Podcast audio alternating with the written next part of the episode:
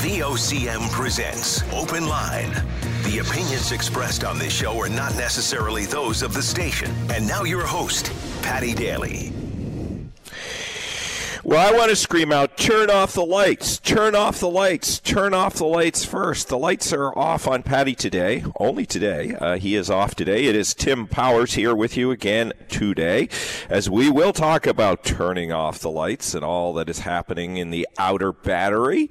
Uh, quite a, a chant and cheer you heard on the news. And you know what? I'd love to hear on this story, and I'll get into it more in a few minutes, but from outside the city.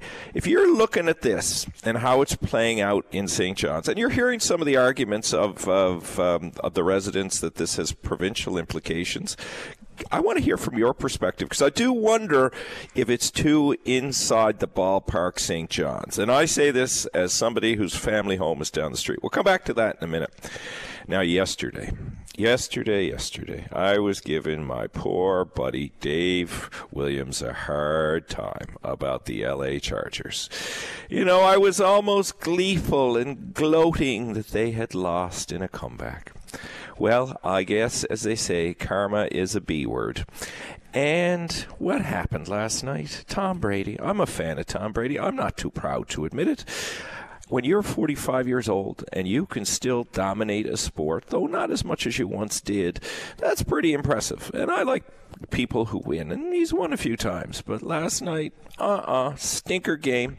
Brady's done, at least for this year. Does he come back? The Cowboys crushed them quite uh, forcefully, and that's what happened when you get crushed. And Brady had no magic left in his arm last night. Uh, lots of drop balls, and there was a bad hit. But anyway, excuses are for those who like to lose, and I don't like to lose, and he just wasn't good enough last night. Will he come back? Will his drama going forward be as invigorating or painful, depending on your perspective, as Prince Harry's?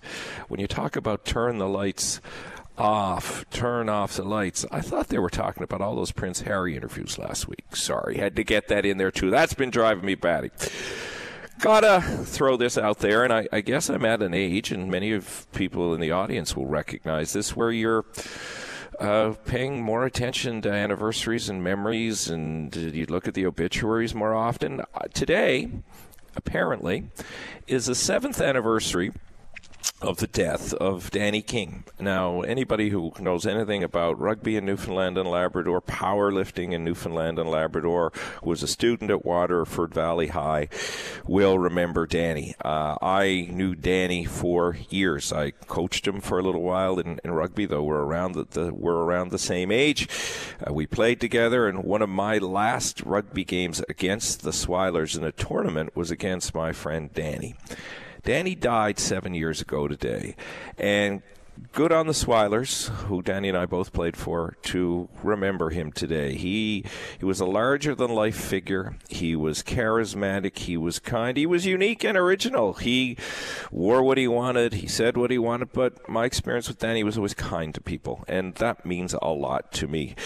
And the tributes I read when he passed away from his students re- reflected that. He died in his mid 40s. I was way, way too young. So if you know Danny, you're a friend of Danny's, you're Danny's family, we're thinking of you today. Uh, we're thinking of the great memories he made and the contributions he made. It's wonderful that the Swilers have an award in, in Danny's name that uh, looks to capture and memorialize all of his attributes in future generations of, of leaders and players. So thinking of you, buddy, thinking of you today. Let's go to those lights. Let's start there. And there's a theme you're going to see emerging today, and it's about health and wellness. We're out of Blue Monday, but we're still in the midst of winter, and there's a lot of health and wellness issue stories to deal with. So let's deal with the lights. So, as you heard Noah say uh, on the news this morning, uh, Deputy Mayor Sheila O'Leary did table a motion that requested an amendment to the St. John's Act to uh, allow for a nuisance lighting bylaw. As our news reports, while many of the councillors sympathized with residents, they turned down that motion by a vote of 8 to 1. I suspect we're going to hear from a lot of Outer Battery residents today who are not happy with that. I, I, I have to admit, I'm a bit befuddled as to why this is so difficult to deal with. So let's go to another character in the drama. I want to be careful here because this character uh, is known to be litigious, but that doesn't mean we won't speak about him. He is Mr. Colin Way. He is the owner of the lights, and he certainly has a right to own lights and do what he likes to his property as long as it conforms to the law. Ryan Cooke at CBC has written an interesting piece on Mr. Way, and I would encourage you to have a look at it. And I will just give you the headline of the piece that Ryan wrote, and it says. Outer, outer battery man has history of defamation suits. Once had a man charged after he looked up at him. Read the whole story before you cast judgments. This will give you some history of the the the, the other uh, main character in this drama. I would say this neither the city nor the media ought to hesitate, and Ryan certainly hasn't, in bringing more light, pardon the pun, onto the story because an individual prefers to take things through the courts. That doesn't materially change the issue of whether this is a problem for the residents or not. It may lead to more caution, as we have heard by the city of St. John's. I guess, according to Ryan's report, um, Mr. Way is in a dispute with a municipality elsewhere. I believe it is Corner Brook. But again, look at Ryan's report and you can see that. So you'll get a sense of the drama here. I still sit here, having listened to this uh, yesterday and trying to understand it. And again, our family home is near this area, though not in the outer battery. Don't get how there is not an easier solution to this, regardless of the intransience of different parties in this drama. And I would like an explanation from the city uh, so I can understand it, but more importantly, so you can understand it as to why the section in the Municipal Act that um, Ms. Smith, Christina Smith, referenced yesterday, I believe it is 377, can't be used to exercise options here, and why there needs to be a broader legislative process. I do empathize with the arguments that some of the councillors are making that you can't just instantly react to to challenges like this lighting story by creating new bylaws. But, as others have pointed out, if we can rapidly respond to noise nuisance, why can't the same be done here? Still so much to be discovered. Interesting also to see John Abbott, the MHA for the, the, the region, the, uh, the minister in Premier Furey's government weighing in and uh, being very forceful in saying that he's prepared to make changes or bring to the government changes uh, around the City of St. John's Act. We're going to follow this today, and I'll go back to where I started. If this is too insular, if this is too inside the ballpark, and if you're sitting in in Goose Bay or Lab City or out on the coast or in Ferryland and you're hearing this and thinking, ah, oh, St. John's, this is why we drive you nuts, let me know. I want to hear about that. I want to hear about that because I'm trying to get a pulse on that. I'm trying to get into the magnitude of how this story matters or doesn't to the rest of the province and, and uh, where people are around it. So that's that for now. I am sure we will have lots of calls. Health and wellness, as I said, theme of the day. So, yesterday, some news of sorts, news about news that's apparently coming. Both the Prime Minister and Saskatchewan Premier Scott Moe suggested in different interviews that there is some progress on a health care deal. Now, they're not spelling out details, but they're using language that suggests that there is and has been more compromise potentially made. Some of the things that we're hearing, and credit to David Cochrane, he broke a lot of this last night, that there is closer agreement on some of the priority areas that the federal government has laid out. That for some provinces, and it was not spelled out in David's reporting who those provinces might be, there could be specific plans that deal with challenges within those provinces that they are looking at, they, the premiers and the prime ministers, a February first ministers meeting. Now, you can be damn sure before they get to the table, they're going to want to have pretty much everything done.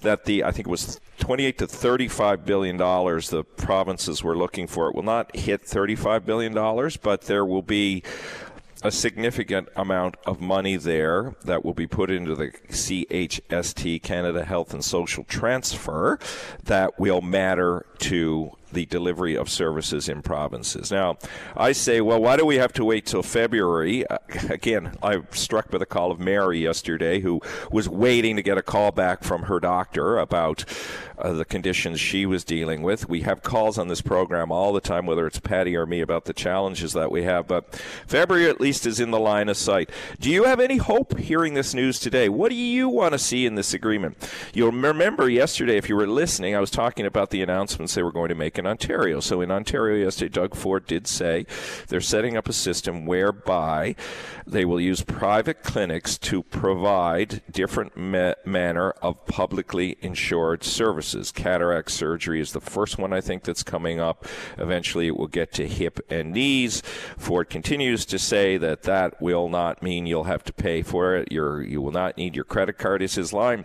The opposition say, oh, you will at some point, and this is going to be uh, damaging to the public system. You follow the news. You can follow the debate. So things are happening. Uh, Trudeau said in response to Ford's announcement, he'll watch and follow the Canada Health, make sure the Canada Health Act is protected. And if you've fallen asleep now, I want to know what the Canada Health Act is. It is the agreement that oversees the provision of health care in the countries, and the federal government is supposed to make sure that uh, it is universal and portable, meaning what you get in St. John's, you can get in Toronto or Victoria or elsewhere.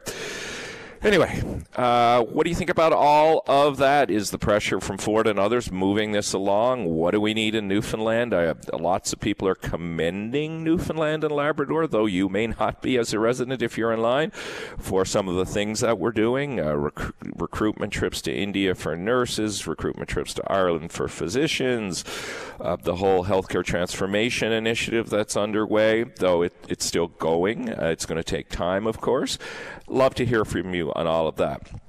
So that's that health and wellness story. Now, this one's probably even more relevant to just about everyone who listens. So today, today is the day that the new alcohol consumption guidelines for Canada are put out. They were developed by the Canadian Centre on Substance Abuse. So you will remember that previously the recommendation was or suggestion was that if you liked to drink, it was safe for women to have about 10 drinks a week and for men to have 15. Big, big changes.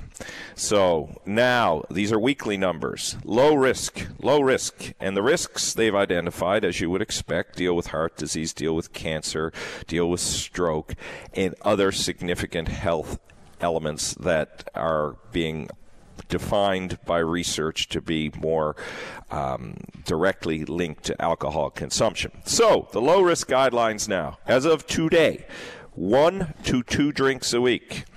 Moderate, and this is for male and female, moderate, three to six drinks a week. Uh, high risk, high risk, seven or more drinks a week. A week. Now, we are a culture in Newfoundland and Labrador where many of us, me included, though I continue always to manage my mental health and uh, and and alcohol consumption. I, from time to time, like to have a drink. Um, right now, I'm I'm okay. Uh, I'm not always okay, and many are in the same boat. But others of you who have a healthier relationship with alcohol, uh, like to drink more than I do, like to drink often. How do you feel about all of this? And fascinating for me is somebody who is in the um, entrepreneurial space in the selling of, of, of beer here in Ontario, how this impacts business people. I will say, first and foremost, again, so let there be no misinterpretation in this. Your health is the most important thing. You need to make the best choices for you, for your family, and for your future your well being. But I don't want to be a hypocrite. I'm also in this space. Uh, I'm fascinated to know what impact it may have. If you're in the restaurant business, if you're in the hospitality business, what are you thinking about these guidelines? How are you going to prepare to deal with this? Because there will be people, rightly, who listen to the advice of of the Center for Canadian Center for Low Risk Substance Abuse, uh, Canadian Center on Substance Abuse and Use, and make choices about what they put in their mouths and how much they put in their mouths. What are you going to do? How are you going to deal with that? How are you thinking about all of this personally? Do you buy it all? Do you challenge the research? Happy to talk about that.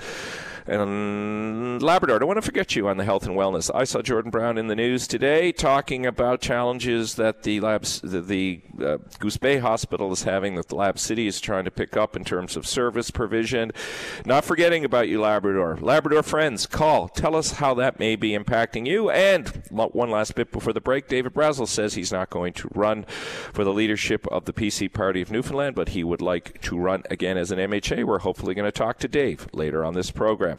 Time for a break here on VOCM's Open Line. Back with all the calls after this. Welcome back. Tim Powers in for Paddy. You can get me on the email at openline@vocm.com. That does still work, by the way, Open me email. And on Twitter, at Powers Tim. Already got a couple of little jibes in there. That's good, boys and girls. Keep that coming. Now we're going to talk bees. Are they in someone's bonnet or are they really flying around? Greg, you're on line one. Newfoundland bees. Buddy, what's going on? Good morning, sir. How are you? I, I, I am okay. I didn't have a bright light shining on me last night. Just the darkness of winter here in Ontario. I hear you. Not good. Not good. So there was a gentleman called in there on Friday. I don't think you were in on Friday. No, I wasn't. Friday. No, go ahead though. Yeah. There was a gentleman called in on Friday morning. He was talking about. Uh, I think he was from outside the province. He was talking about the government of Newfoundland telling people to import bees from outside and to kill off their existing bees come winter. And okay. he was saying that was that's a huge mistake, and I just want to totally agree with him. I would not advise anybody to import bees from outside of Newfoundland. Newfoundland has probably the best bee population in North America. And actually, here in uh, eastern Ontario, there is a lot of uh, bees that are diseased, and it's having some real impact on the farmers' crops. It doesn't sound like a very important issue, but when food prices start rising, it will become yep. an important issue. Right? Yeah, and, and just give some the audience some context on your knowledge around this, Greg, so they understand uh, understand where you're coming from and why why it's important to listen to your comments. Oh, I'm, I'm not a bee expert by any means, but I, I followed it over the years, and it, it's a big issue here. You see the number, of the bee population in in this area has been cut down significantly, and they've done all kinds of studies on it, and there's different diseases and everything. And uh, actually, one of the places they point to as having a healthy bee population is Newfoundland.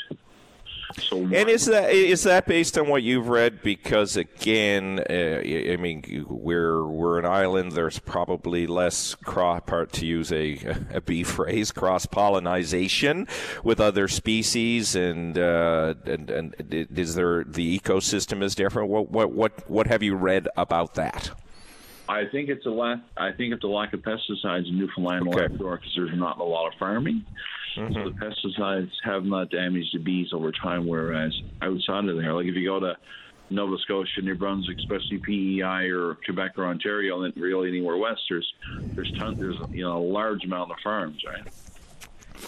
With Yo, there's heavy pesticide use and there's tons of them. And what, as it relates to food prices, just explain that further. I get it, but help help the audience understand that because food prices, as you alluded to, uh, I think are 10 to 12 percent higher than they've ever been. Uh, they don't look like they're going to decline anytime soon. Where do bees fit in the food production process?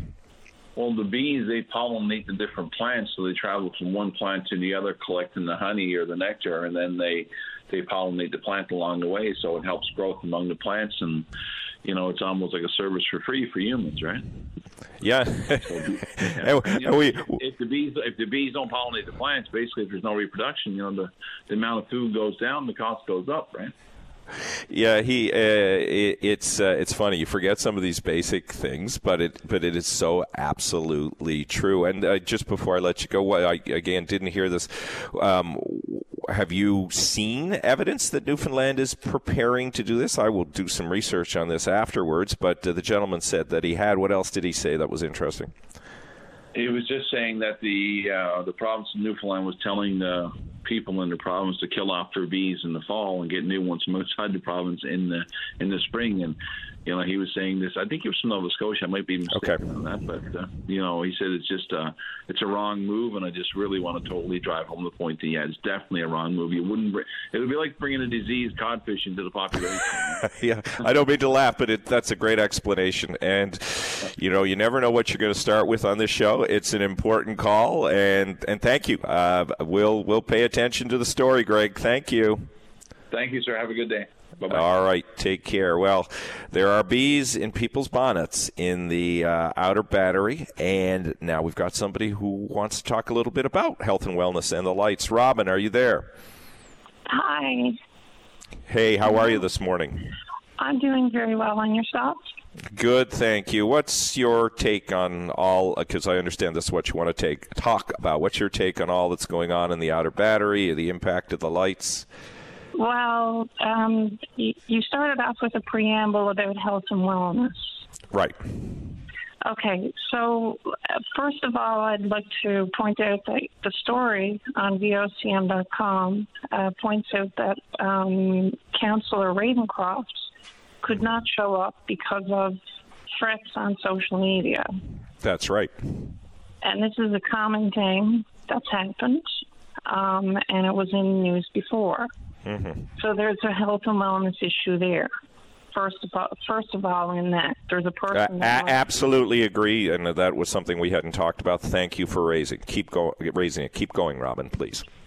So that's that's a bit threatening and and a bit you know unusual. Now we have um, a couple of things also that you spoke about. Um, lights and sound and sound for example and the word nuisance Mm-hmm. So uh, we say like nuisance lighting or nuisance sound.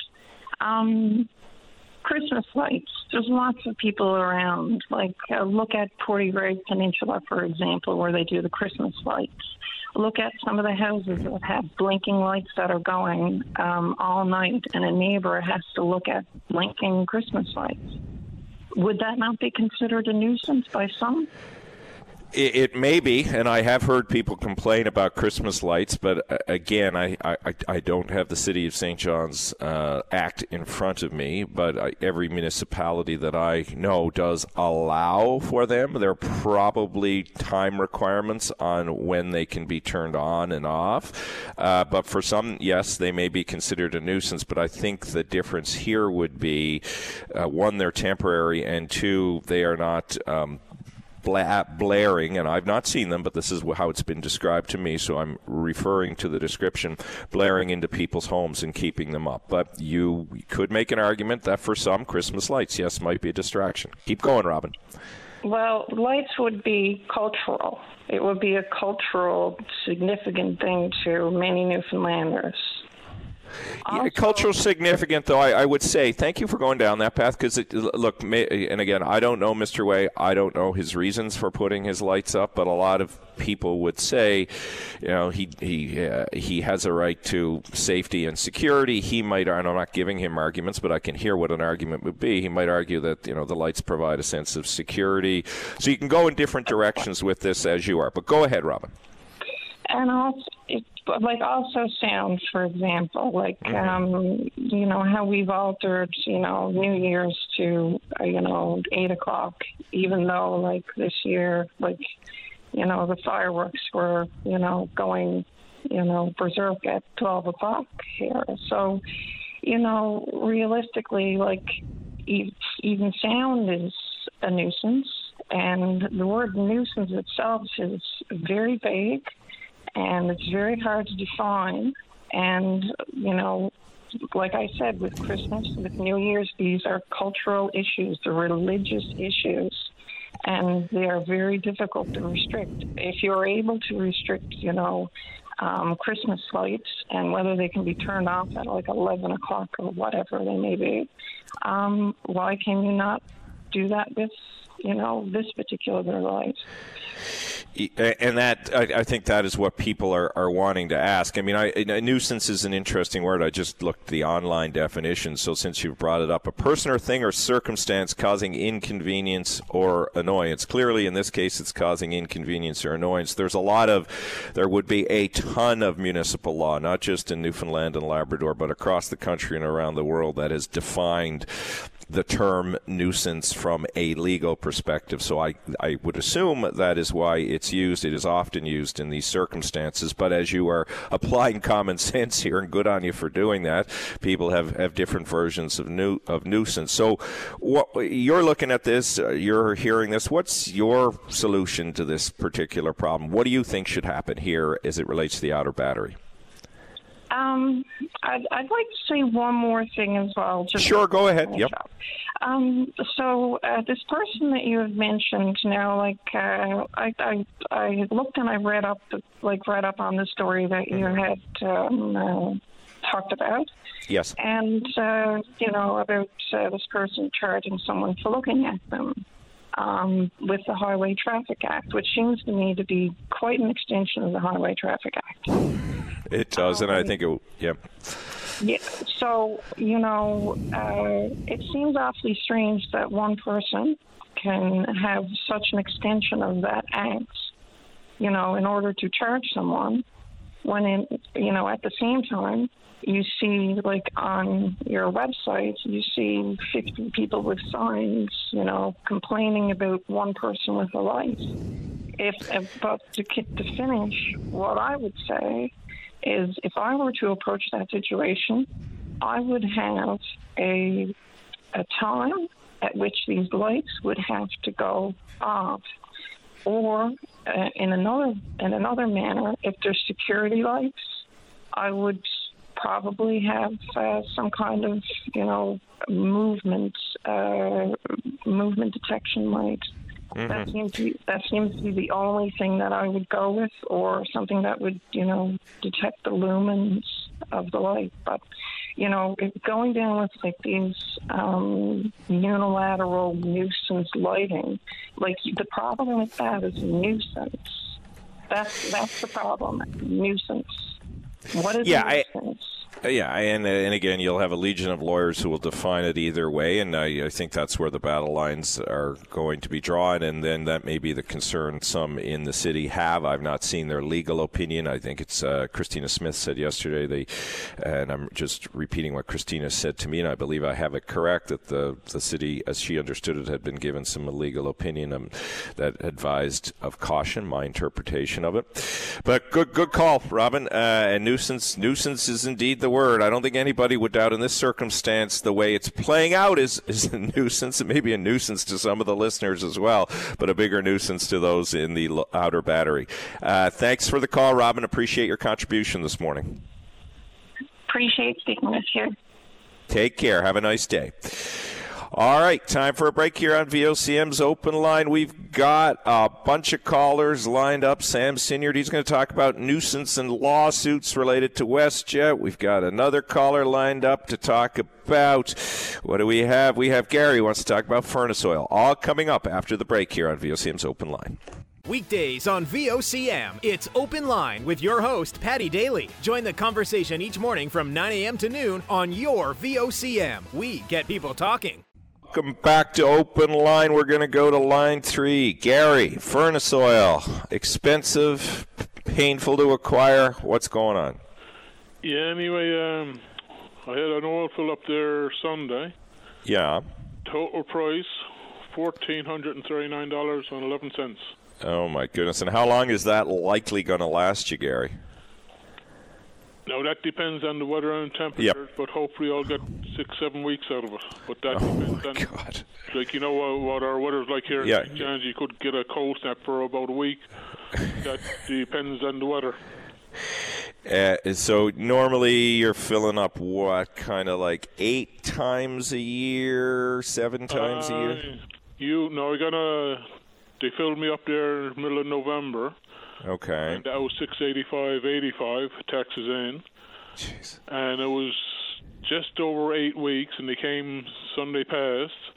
And like I said, fourteen thirty nine eleven, and now depends. Double. When, now depend. Yeah, more more than double. Double in a bit. Yeah, double. So double in you, a quarter. Now usually they come around like every six weeks now, give or take, depending again on weather and temperature and of course the price might be up or down depending on how much I burnt and how much the furnace oil price is at the time.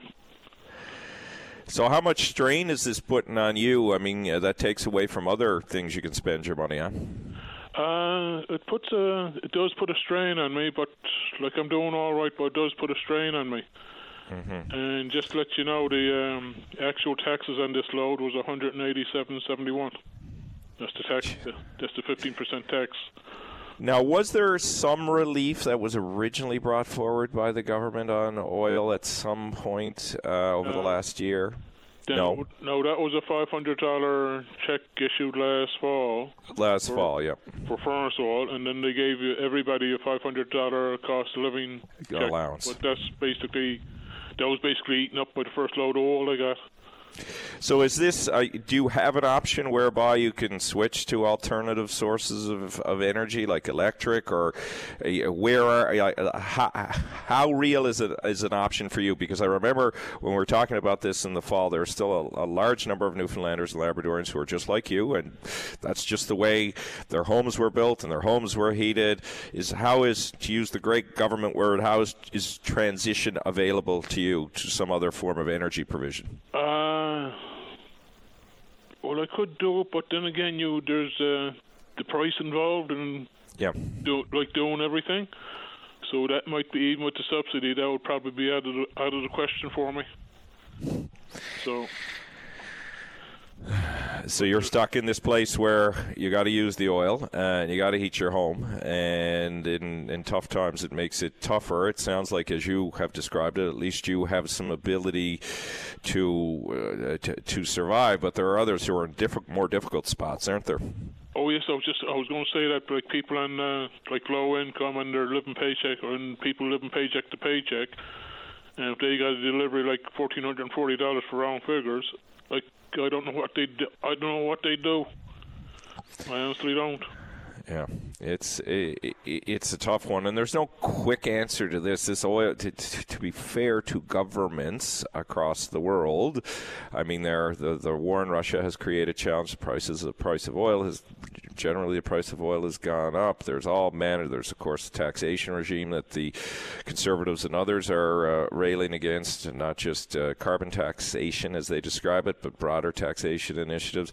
I mean, what is there anything else you think can be done here by governments to help you and people who have furnace oil, and or to help you transition that hasn't been done yet?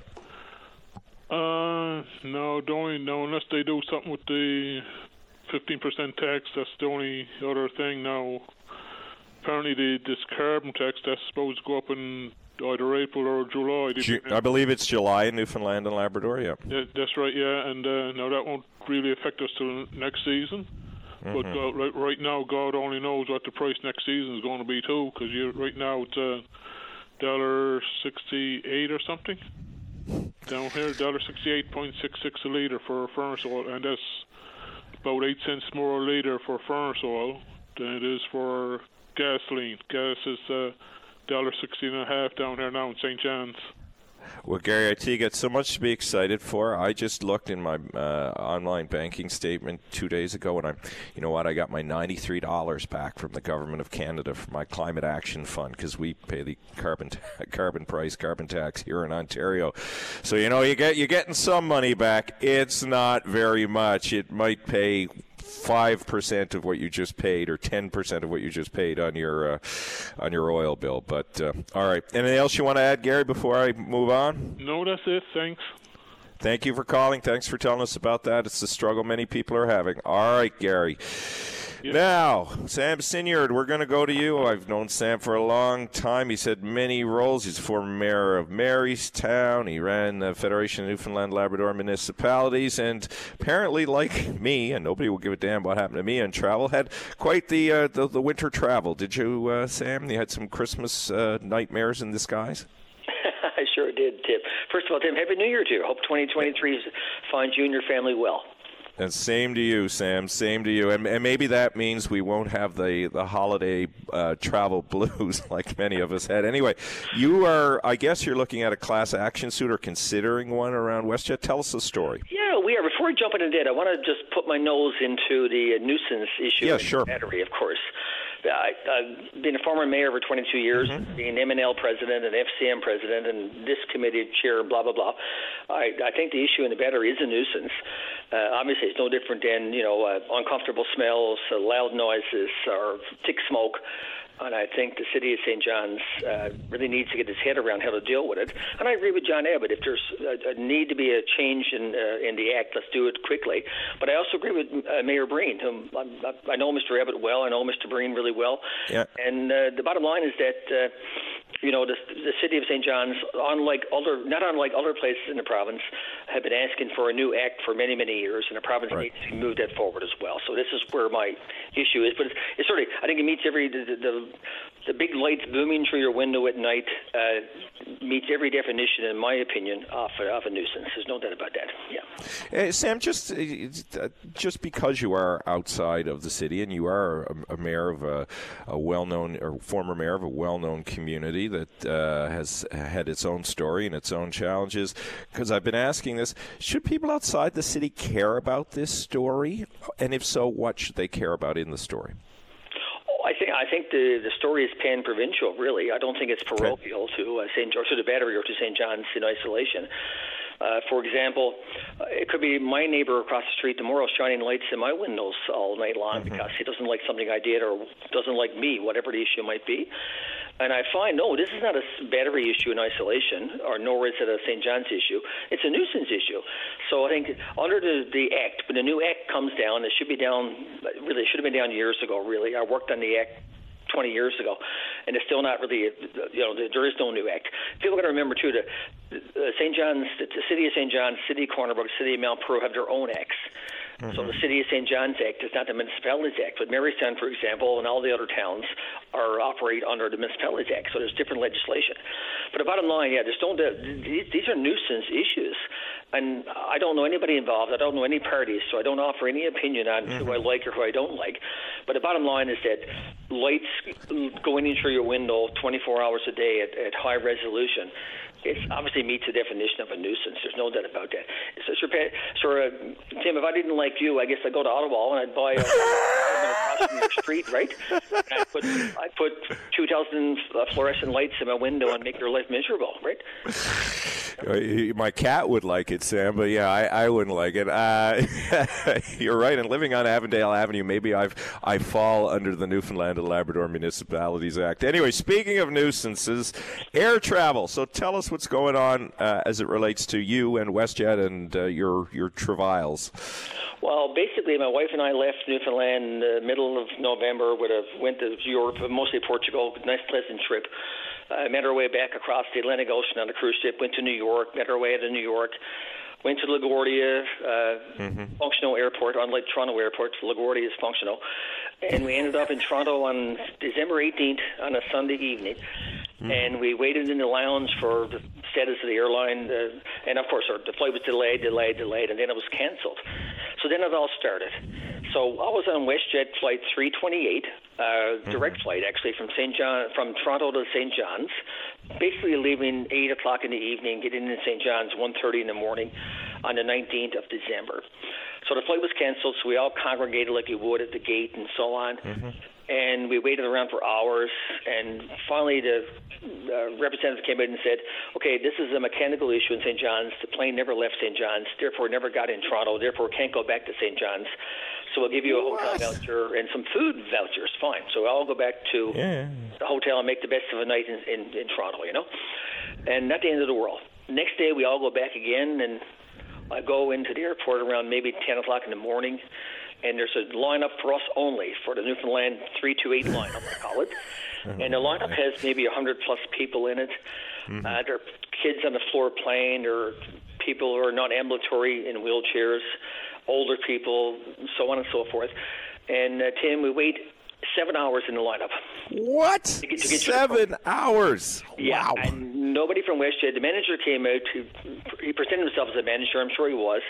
Uh, he said, "I apologize. It's going to take a while to get through the process." And this is where we were. So uh, we waited seven hours in the lineup. The lineup only the lineup wasn't get back to get back to Newfoundland and Labrador. The lineup was we're going to give you another voucher for food and another hotel voucher. and come back tomorrow and line up again for seven hours to get the new the voucher for the next day and What? the hotel. So I sort of became in my own little group. I sort of became being a type A personality person. the ringleader is that what you're trying to say, Sam? You became the the ring. spokesperson for the group and sort of saying this is not right. There's something fundamentally Of wrong. And I couldn't, you know, I can't. You can't sit back and watch injustices walk by. No, your no. and so, you know, I sort of became the spokesperson and said, "There's something wrong here." So, lo and behold, the bottom line is that WestJet, in that process, that seven-hour wait, WestJet offered us nothing, no bottles of water, no chairs to sit on. I'm not, I'm not exaggerating, but a lot of stuff is video. Uh, people video uh, videotaped it on their phone, and I did some videos as well. Um, everybody's really polite. Being Newfoundlanders and Labradorians, we're super polite, super courteous to the people working with WestJet. But seven hours is a long time in the lineup to get new vouchers. And the bottom line, so in our case, in my spouse and I, our cases, they say well, you can't get out until the 23rd of December, but come back every day and we'll give you a new voucher. What? Come saying, back. Oh my God. Every day for seven hours. I'm better off going downtown Toronto and getting going to the Royal York Hotel and making the you know make a vacation of it. You know, oh no, you got to come back every day, and you can't go to the Royal York Hotel. I'm saying like, why not? Because we only reimburse you 150. Like, but if, I can't get a hotel in front of her 150. Yeah, good luck. You might get a, you might get a, a portion of a closet in Toronto for 150. I might get into the front foyer of the, of the Royal York Hotel for 150, right? I might be allowed to go into the foyer and buy a buy a coffee, right? So I'm having this discussion with managers, and they're super polite, and they're super frustrated as well. So right in front of me, I said to the manager, "You know, you violated." Not you personally, but the WestJet has just violated six or seven sections of the APPR. Yep. You know, the Air Passengers Protection Regulation. Regulations. right. Yep.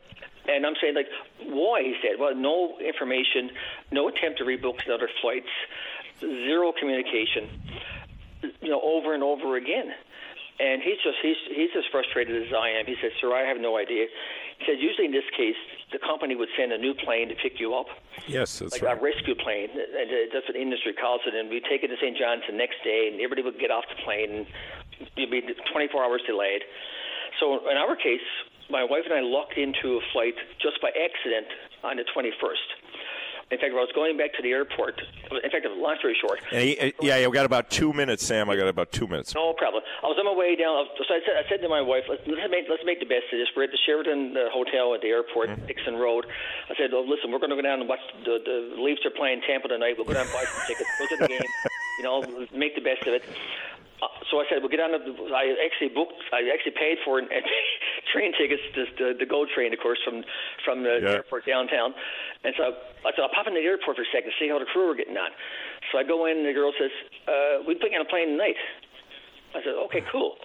So my wife and I got home on the 21st. Some people got home on the 23rd. Some people didn't get home until the 26th. It was quite a Oh my God. Zero communications from WestJet. But the point is, vis-a-vis the class action potential lawsuit, is that WestJet has already turned down people's requests for compensation in total violation of the act. I've had people contact me in the last number of days saying, uh, Sam, I applied for compensation, $1,000 for the delay, uh, my compensation for rerouting my own flight to a different carrier, and WestJet says zero, no, not going to deal with you, go away. So, Tim, the bottom line is that there has to be some repercussions here. Like Minister Omar uh, uh, El- just Yep. can't get there and say this is unacceptable, because I think the minister's comments are unacceptable. Yep. Yeah, this whole thing, and not just it's not just been WestJet. Your your horror was with WestJet. Many of the airlines it's just been awful. We got stranded three days in Newark. My son and I. Thankfully, I work with a travel agent, and it worked out fine. But I was very lucky. Other people were not as lucky, and a lot of people. I don't. I'm sure you saw it, Sam, at the airports, whether they be Toronto, Newark, LaGuardia. Like people were strung out, stressed, and anxious. Like I've never seen traveling. You and I have traveled for a long time, and I have never seen the anxiety that people were feeling and a lack of understanding demonstrated by senior leadership in different airlines towards that uh, that anxiety. Anyway, keep us updated on this. So, so Go ahead, I'm thirty focused- seconds. I'm focused only on WestJet 328. I'm not focused on the big storm at West Yep. Vancouver and Calgary. It's a mechanical issue. WestJet 328 out of St. John's to Toronto. So under mechanical issues under the Act, they have to meet some standards of care. Yes. And uh, Bob Buckingham, we all know Bob really well, uh, Mr. Buckingham. Bob has sort of agreed to look at taking the case on as a class action suit. So I would recommend anybody who was on WestJet 328 uh, December 18th, leaving Toronto, going to St. John's, to contact Mr. Buckingham or to contact me, and okay. we'll move forward with a class action lawsuit. Uh, saying it's unacceptable is no longer acceptable. It's got some, we need to do something with it. You can't get away with it. I, I agree with that. You know, because yeah. that's what happens. We all just complain about it, then we rebook flights and go through often go through similar troubles. All right, well, gotta leave it there, Sam. Let, us test. Uh, let's test the regulations. The regulations have no teeth. Let's test the regulations, and more important, let's test the the uh, the duty of care that carriers like WestJet and Air Canada have to passengers in Canada. All right, leave it there. Good to talk to you. Sorry about the uh, the agonizing journey. Take yes, care. Get her and have a coffee one of those days, Tim. Take care of yourself, buddy. Okay, bye. That was Sam Synyard, former mayor of Marystown, telling his story of airline harrowing experiences. Time for a break here on VOCM's Open Line. Back with your calls after that. Welcome back. Going to go to line two. Sean, nuisance laws. You want to weigh in? Go ahead. There, Sean? Yeah, you there? Yeah, go ahead, Sean. Yeah, sorry this morning. I'm all right, sir. How are you? Good. I live in Paradise, and I'm having the same kind of issue with the lights. Really? Okay. And I can show you pictures. Um, uh, people, uh, I just think it's ridiculous. I'm after phoning the police. It hasn't been now since August, since the last incident. Mm-hmm. And I went out one night in August around 8:30 in the evening. The lights, two of my neighbors accusing my home of legal activity um, Erin was living there with me. Used to come home uh, from work at around 11 o'clock in the evening. She used to smoke. Have her supper, go and have a smoke. They'd be having lights out there. Hmm.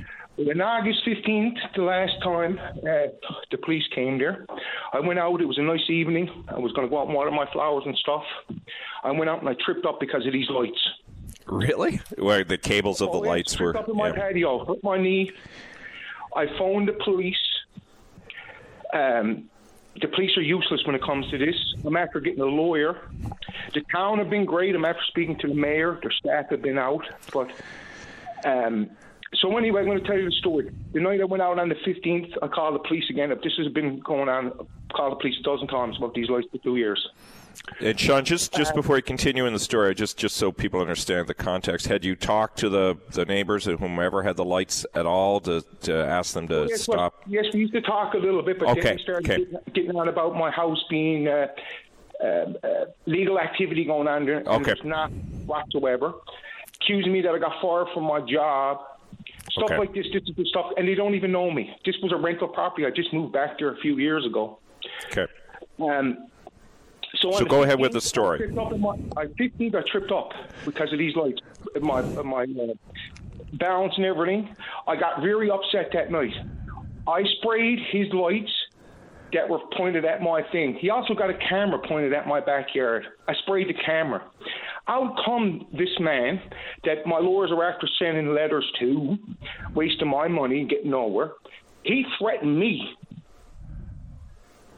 Threatened that he was going to kill me. So anyway, make a long story short, about 10 minutes later, he's in on my patio trying to assault me. I phoned the police again. This is the second time within a half hour. The police came there, and there was absolutely nothing they can do. It's a civil matter.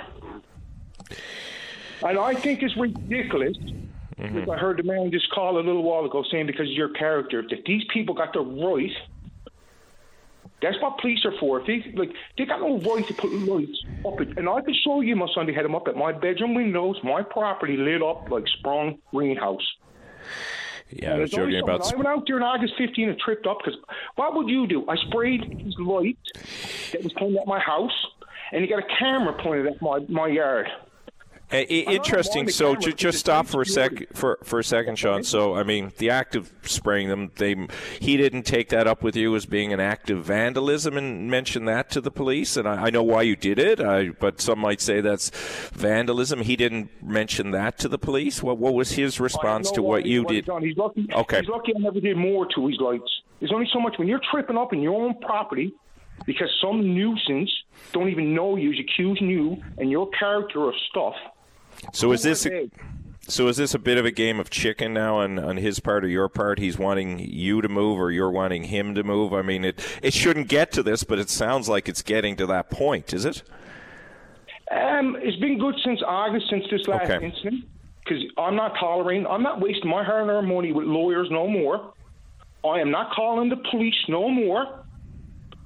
If this keeps on continuing, I'm going to take matters in my own hand. Just to be honest with you, I'm not going wasting money with lawyers when someone can do whatever they want and accuse you what you want and come in on your property because you sprayed his lights and you're after telling them like to, to give it up and you're after sending them your mo- your like letters from your lawyer and all they want to do is keep accusing you of, of who you are and you don't even know you. Like I'm I- I- retired. I can Yep. I can go out in my backyard two o'clock in the morning. Mm-hmm. Yeah, as long as you respect your neighbors, as you said, and as used to come home from work eleven o'clock, Mm-hmm. so on kid me not during the pandemic. Come in and have some supper, get a shower, go out in my out in the shed, put up the door, have a cigarette or maybe two sometimes. Get on our phone, do our Facebook or emails, whatever. Phone or yeah, but she's not having a party there, as you're describing it. no parties, no dogs, no children. Quiet as anything. Yeah. I'm not kidding you.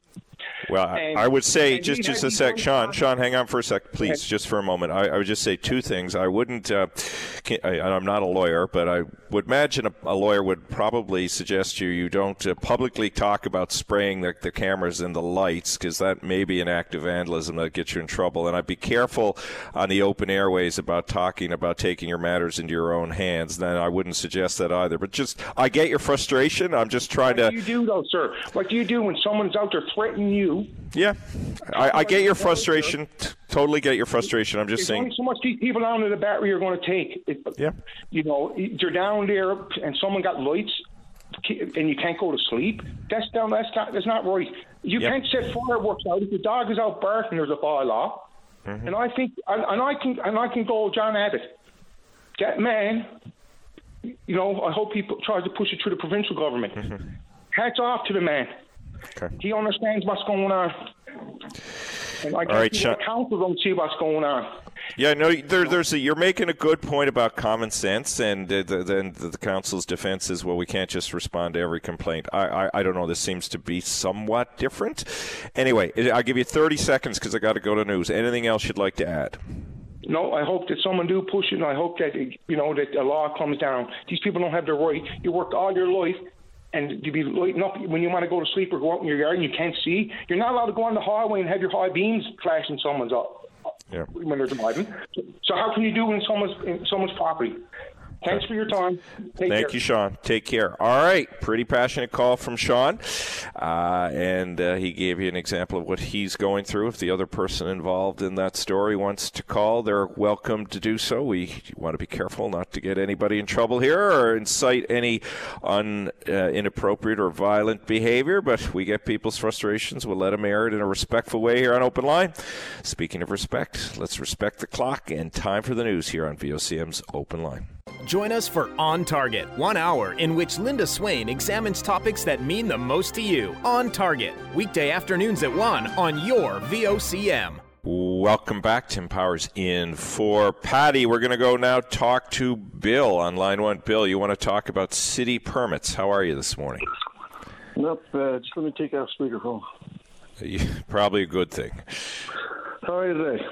I I am okay. What what uh, what about city permits has got you interested? Well, I'll, I'll tell you what. Uh, if I if I can say anything positive about the uh, girlfriend neighbors is uh, I've got quite the education this year. In the municipal permitting and regulatory process. Oh boy, every I, I, I really feel for that last guy because I, I I I know the problem, and uh, I'll start to be, be uh, Yeah, go ahead. Beginning quickly, uh, the the. I was repairing the girlfriend's fence. Uh, asked the neighbours if they were interested in, like, like you would when, when you share Yeah. a boundary, and they weren't interested. I said, "Don't sweat at all." We went to do it, and just to avoid any any problems, I, I kept inside the measured survey line, and uh, I, I, I I do civil work and drawings and whatnot, so I kind of have a sense what I was doing. And anyway, long story short, as I was taking measurements and doing stuff, it was like literally sabotage, blah blah blah. so anyway, that's that's all well and good. Got uh, I got very educated. Went down, spent an hour down the city permit office. Was quite confident in what I was doing, and it it just kept on going and kept on going, and uh, uh, uh, so then this like it got reported to the city, and uh, no sweat. I invited them in. Nothing wrong with that fence. Thank you very much. Have a good day. And uh, uh, well, was it Bruce Lee said uh, the real superpower meaning calm. And and I, I, did, I did lose my cool one day because I was there by myself and three people. And all I did was straighten self-defense. But so, of course, th- then of course the RNC, then then the RNC got involved. They come and the same same thing. and Oh, let my it- goodness. and- oh yeah, so so then we stuck. I, I, I got cameras and everything, and, and so does the neighbors and whatnot. So the evidence is all there. So there's no. I said the, the RNC officer. I mean, I got uh, uh, sought legal counsel, and he because he wanted my footage and whatnot. And I said, you know what, you Okay. just tell them if we got to, we'll see each other in court. And today, open up a letter, and there's a complaint to the fire department about a fire pit that if it misses any regulations, uh, I'm also a volunteer firefighter, so I get some sort of sense of it. Uh, the, uh, the, the if there's any little thing wrong with this uh, specifically bought city fire pit. It might uh, anyway. I'll get that fixed too. But what I'm wondering is like, is there some is there some way to just like address all of these? Like this, this is almost this borderline harassment, right? It's uh, look. I, I know from a business I operate here in Ottawa that I'll tell you it's it's no better. Like the permitting issues you have to go through and all of the. It's. Um, I mean, why is it the way it is? One, yes, they're important laws, but two, they're money, right? Every time you go in and you get a new permit, you get you got to pay for it. It's they're, they're revenue grabs, but they're. I mean, we're talking about automatizing uh, all of our, our our our government data and everything like that. You think this this stuff would would be easier? The other thing that strikes me um, as I listen to your call is, boy, uh, where's what's happening with neighbor civility? You know, the fence issue, as you describe it, is not a major life changing issue. So why can't people solve these things without the RNC, without the law being called, without the municipality being? What is wrong with people? Well, I, and I, you know what? And uh, look, I could describe it like this: there's uh, there's two sides to every story. Of course, Of course. I know that. But the uh, the the property next to this one borders one, two, three other properties, and guess how many they're fighting with? All of them. you got it, buddy. I mean, so I look. I mean, property fights. To be, if if you if you watch Yellowstone or any of that series, you, yeah. No, I'm not. I'm not recommending anybody take them to the hotel as they do at Yellowstone. But uh, uh, but property rackets have gone on in, in time immemorium. Yeah, no, and, and that's it. But the- what I'm saying, it- it's like I'm after waste, wasting so much time. No, don't get me wrong. I like learning new stuff, but uh, it, it, it, it's, just you know, it's like it's a constant. It's like there's it's somewhere like you can say, okay, this this this, crosses the line of harassment, right? Yeah. Well, you've create you've given me a business business idea now. I'm going to launch a municipal mediation service and get everybody together. And you know what? If we need to get the octagon in there to solve it, maybe we have to do that too. Anyway, I will leave it there, Bill. Good luck. Uh, okay, if, and if anybody can offer in, in, any information to like to take all of this, like okay, RNC, city department office, fire, fire department, what the heck is next? So like, can, can I put can I put an like? Is there a way to okay, Yep. this is this is harassment? Can we stop this? Yep. No. Uh, if anybody can answer Bill's question, we'll take you on. All right, Bill. Good luck, and thanks for br- referencing Bruce Lee. Now that's the first for me on Open Line. Well done. You're bringing me back to those old movies. Good, good stuff today, Bill. Thank you. Take care. Bye. All right, Dave. What I'm going to do is take an early break now, and then we'll do Charlie, Benny, and Tom Davis after that. Time for a break here on Open Line. Back with Charlie, Benny, and Tom after. Welcome back. All right, we're going to try and get in three callers who've been waiting patiently. We'll start with Charlie, who's got a lot on his mind. We'll see if we can get it in. Charlie, you want to talk about Martin Luther King Day, which was yesterday. Uh, Governor Santos, I'm assuming, and nuisance law. A lot of topics. Let's see what we can get through, Charlie. Okay, good morning, Tim. Uh, I'll be very quick on, on three or four here now. Okay, you go ahead. St. John's Lights. Uh, they must be very law-abiding citizens in, in St. John's. There's an hour time we would have uh, played a well-placed rock or a 22. Those lights would have been uh, history. But, Now, uh, now, Charlie, I have to give you the re- the, the rejoinder here. Don't encourage violence or uh, vigilantism. No, I, I know your name's Charlie, but I don't want Charles Bronson today. Anyway, keep going. Okay. Santos, I never thought there would be a bigger liar than Trump. Liar. Uh, Santos uh, has, has got him beat by a country mile. Uh, you know, Canadian politics is so boring.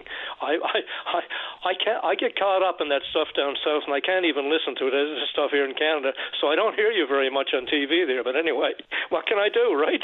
Uh, you got to feed your addiction, man. I mean, Governor Santos will will will do that, as you say. Some wackadoodle stuff in Canadian terms comes out of his mouth. Well, they'll get him on on on the money thing. He, he can't escape that because he did get money from from from the Russians. No no no joke about it. On on the Martin Luther King, I heard Yes. something very interesting. I thought it was a speech he gave. Uh, I think it was in it was in the seventies. I'm not sure about that. It doesn't matter. And um, he said basically, they gave us freedom, emancipation, and they gave us a famine. Now, this is what I didn't hear. They were giving land to uh, white settlers, peasants from, from Europe, all over the West and Midwest, but they wouldn't give the blacks any land. They wouldn't give them an economic base. So you can see why many of them stayed with on plantations with their. And I, I didn't realize that before. I thought the land was open to uh, to to these people as well. But it makes sense. It makes sense as, as as he describes it that that's what would have happened. I hadn't heard that either. I guess I never inquired about it. Yeah, keep going, Charlie. That's very interesting. Yeah, if you look at uh, people talking about reparations these days, I know uh, King didn't think of it probably at that time, but that's a very, very good case that can be made for reparations for uh, for people who are descendants of slaves. But anyway, uh, you can see now why a lot of people don't want CRT, critical race theory, taught in schools either. Because if you bring all this stuff up, you can see what's happened there. Make, make no wonder many minorities is, uh, have turned to crime uh, to to, to uh, realize the American dream, right?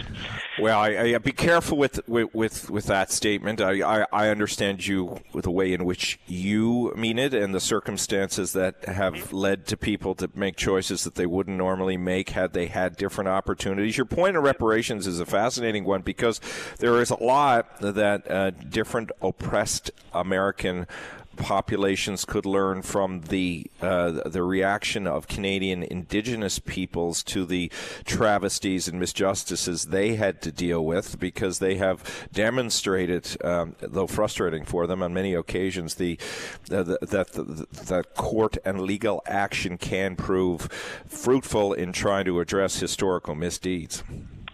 He also said, uh, good point. He also said that uh, they say they told us to pull ourselves up by a boot by our bootstraps. He said it's hard to pull yourself up by your bootstraps when you don't have any boots, right? Boots, yeah. Yeah, I, I, uh, Martin Luther King is a fascinating historical figure, and, and it's unfortunate in some ways that the, the day to remember him comes so quickly after the holiday period because January is such a quiet time. There's so much he did uh, and so much he uh, did in terms of activism and, um, and pushing to the end of emancipation and the like in the U.S. that more is deserved to be said of him, not just in the cold months of January. Anyway, appreciate the call as always, Charlie. Can I make uh, just two? 30 seconds. Yeah. All right. Go ahead. Alcohol, the alcohol guidelines. Can you imagine what would happen to to to the alcohol, uh, the uh, beverage industry, and the other sections of it if if half the people follow those guidelines? Uh, It would be uh, decimating. It, w- it certainly would be. Anyway, sir, uh, have you skated on the Rideau Canal yet? Not frozen enough yet. It's not Oh. done yet. Soon, soon they're hoping. I've had played a lot of outdoor hockey, but the canal's not done yet. Oh, okay. Thanks, Tim. Take care, Charlie. All right, that was Charlie. A lot of uh, interesting topics, important topics covered there. Benny, holiday flights. You uh, went through an ordeal. Good morning to you, Tim. Morning, sir. How uh, how was your holiday travel? Then I'm not. I'm, I'm guessing not good. It was absolutely horrible. I was flying for 35 years, Oh. and this was the most uh, horrifying flight I've ever encountered. Uh, long story short, Tim, uh, we got uh, rescheduled there on our flight from Toronto to uh, Deer Lake. Okay. And the pilot came on the intercom just as we were over in Montreal and said, "Oh, we got to go back to Toronto." He said, "I don't think the mechanisms for de-icing my wings is working." Gee, he told you this in midair? In the air, in the air. so long story short, Oh, my we God. We all spent 27 hours there. We got a flight out uh, the next morning on AC 1550, and when we got to Deer Lake, the carousel was dumping off our luggage, and the carousel stopped, and we watched our luggage being pulled back to the warehouse. So we went to the uh, Air Canada agents, and they just took off. They didn't even stay. They just said, "We don't know where your baggage is," and we said, "Well, look, we just watched it being pulled away." So, long story short, we had to get the RCMP to come in and they address the baggage handlers. Go back, get their bags, bring it out on the floor, let them sort through it, and let them go home and do it now. I couldn't believe what I was witnessing. I, I can tell you, having so the first week of January, I was home in St. John's, so I went through Toronto, and on the way back, I went through Montreal. Then later that week, I had to go to Vancouver, uh, so I went through Canada's three biggest airports, and it was a sea of baggage in all the airports. Uh, it was crazy. I don't know how the carrier can book tickets knowing that the baggage handlers are in dispute, whether it be Yeah. with the union or I, I don't get it. Like it's selfishness, right? Yeah, and, and they are, were all called before a parliamentary committee last week, as you know, and I don't, you know, uh, uh, I, I don't know how effective that was in trying to address your problem and the litany of other problems that are present in, in the air travel industry these days. Yeah, like I say, in saying that, I would think that uh, the passengers should receive at least an apology, if not uh, a compensation in the form of some monies uh, returned, right? Benny, did you get? Did you get before you? Before, just a sec. I want to know if you got this because this is my favorite airline saying. We thank you for your patience. How many times did you hear "We thank you for your patience" as your head was about to pop off? It was unbelievable, man. Uh, like my, my phone was just redlining with, with emails from them, right?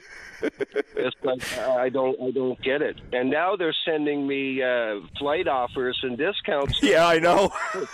I don't want to fly you guys. Like, give me some compensation here for the horror that I witnessed, right? Anyways, uh, before I let you go there, Tim, Yep. uh, there was a feisty little newfie at the airport. Yeah. She said to the baggage handlers and secure, security, she said, "Get my bag." She says, "I want to go to F home." And she says, "If anybody, if anyone's flying Air Canada," she said. Uh, make sure you only go with the clothes you got on because you're not getting your baggage.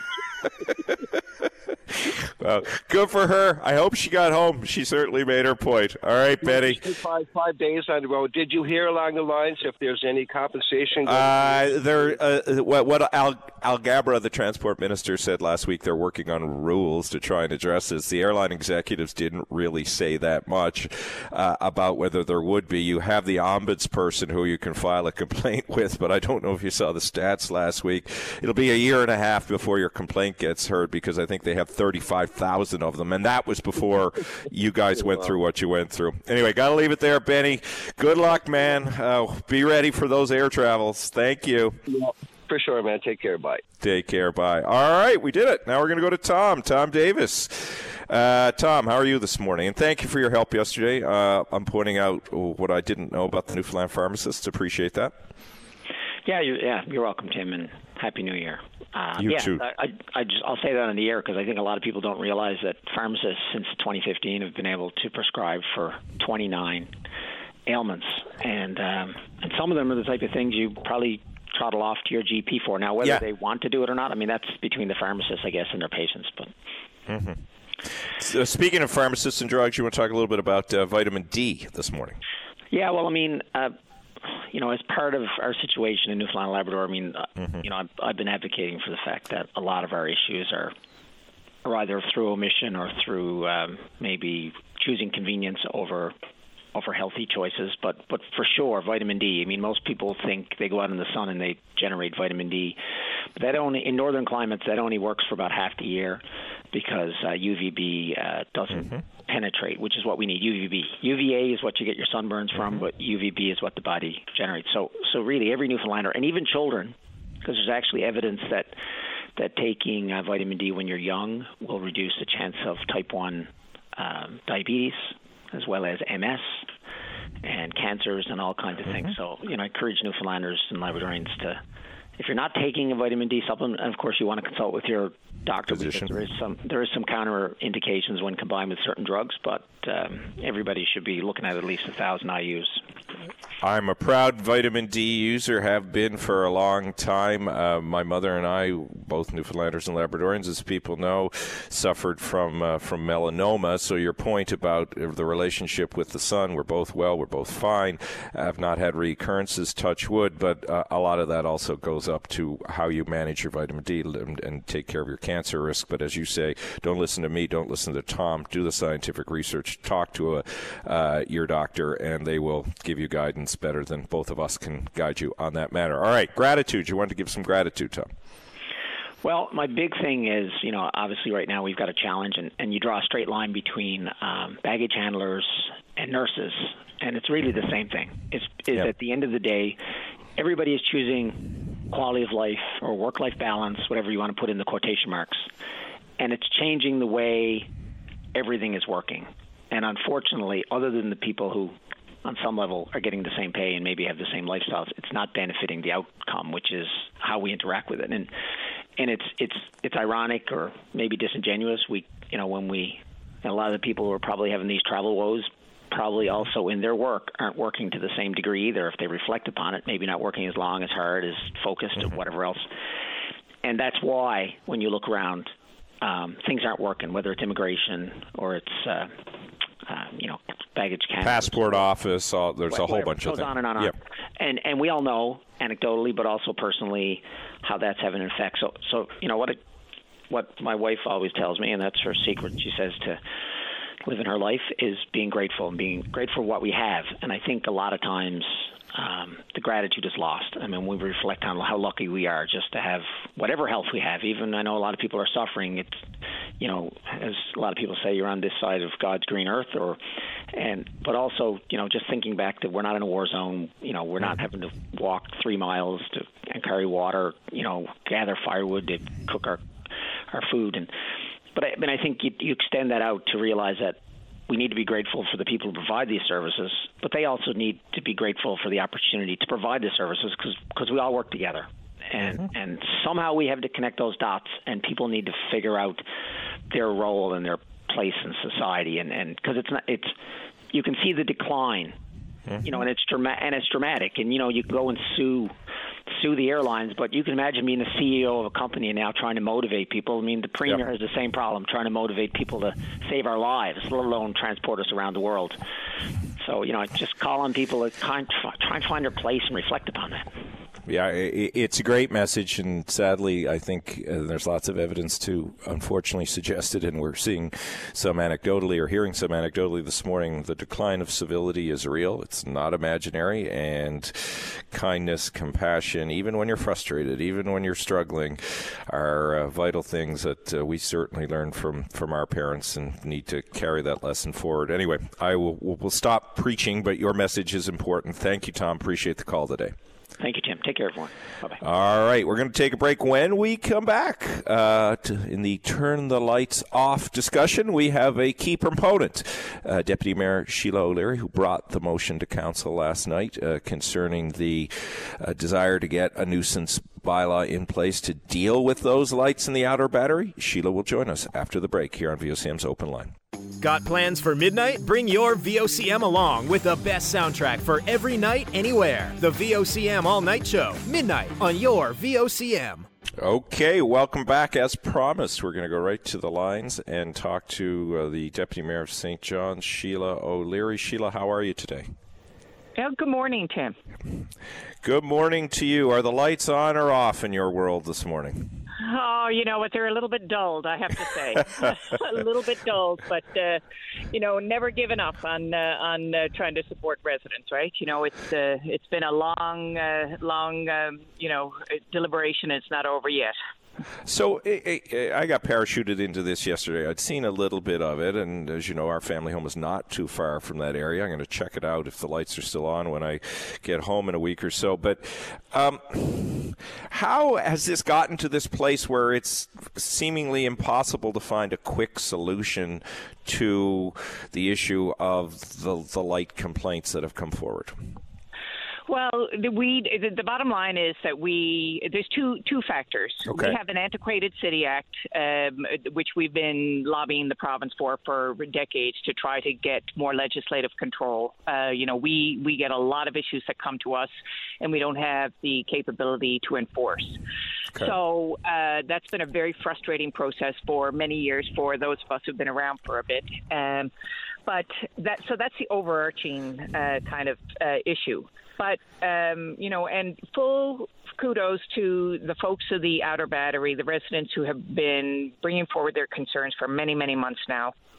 Uh, they're the ones that really dug in deep and did the research did a lot of jurisdictional scans, uh, did ATIPs to find out about complaints around the city mm-hmm. when, you know, it was kind of, you know, uh, commented that there weren't very many lighting issues throughout the city, et cetera. And the reality is that there have been quite a substantial number of complaints.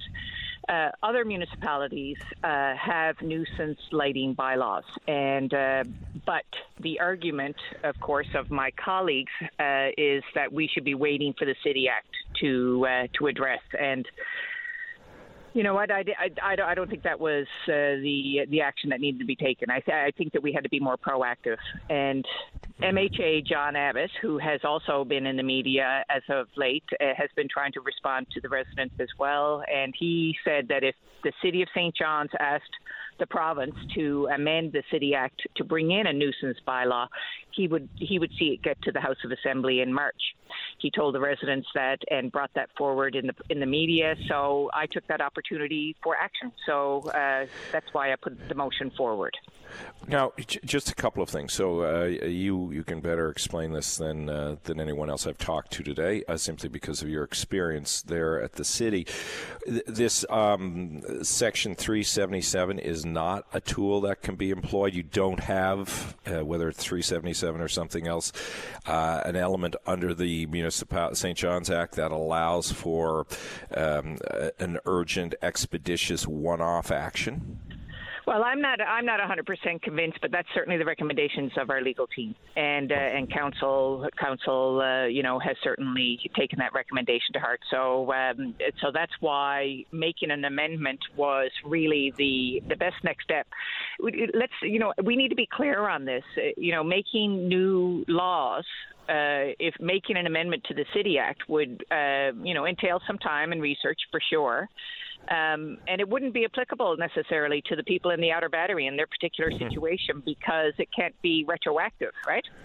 Um, but they knew that when they came uh, to uh, City Hall yesterday, and the, the supporters and the, the people who were protesting at Council, they were very uh, uh, they were very cognizant of the fact that this might not help them in their situation, but it really has brought uh, it to the attention of everybody including council, um, that there is this deficiency uh, in our regulations, and uh, it, it, you know, for the benefit of the city as, as a whole, uh, this would be something uh, worth worth pursuing. So where do we go from here, Sheila? Sorry to interrupt you. Where where where do we go from here? Your motion was defeated, and as you say, your colleagues have provided some rationale as to why, and they can mm-hmm. uh, d- d- explain that to the public as they have. Um, yep. the, the, province potentially could deal with this if the city go revi- revisits your motion or finds another way to refer it to uh, to the provincial government for March. Is so? Are we just kind of in a? The, is it, is this in a holding pattern at the moment? I'm sure the public pressure will continue, but where where are we now? Okay, well, you know, first of all, the, the residents, in terms of their actions, obviously there's lots of civil litigation that's happening, Yes, so I can that'll that. that'll play itself out in the courts. But in regards to the city of St. John's and the action that takes place there, well, the mayor, about an hour before uh, the motion was discussed at the meeting, came forward with the possibility that it could be covered under a provincial environmental act um, you know, um, I, that would be fabulous if it was, but I'm not holding my breath.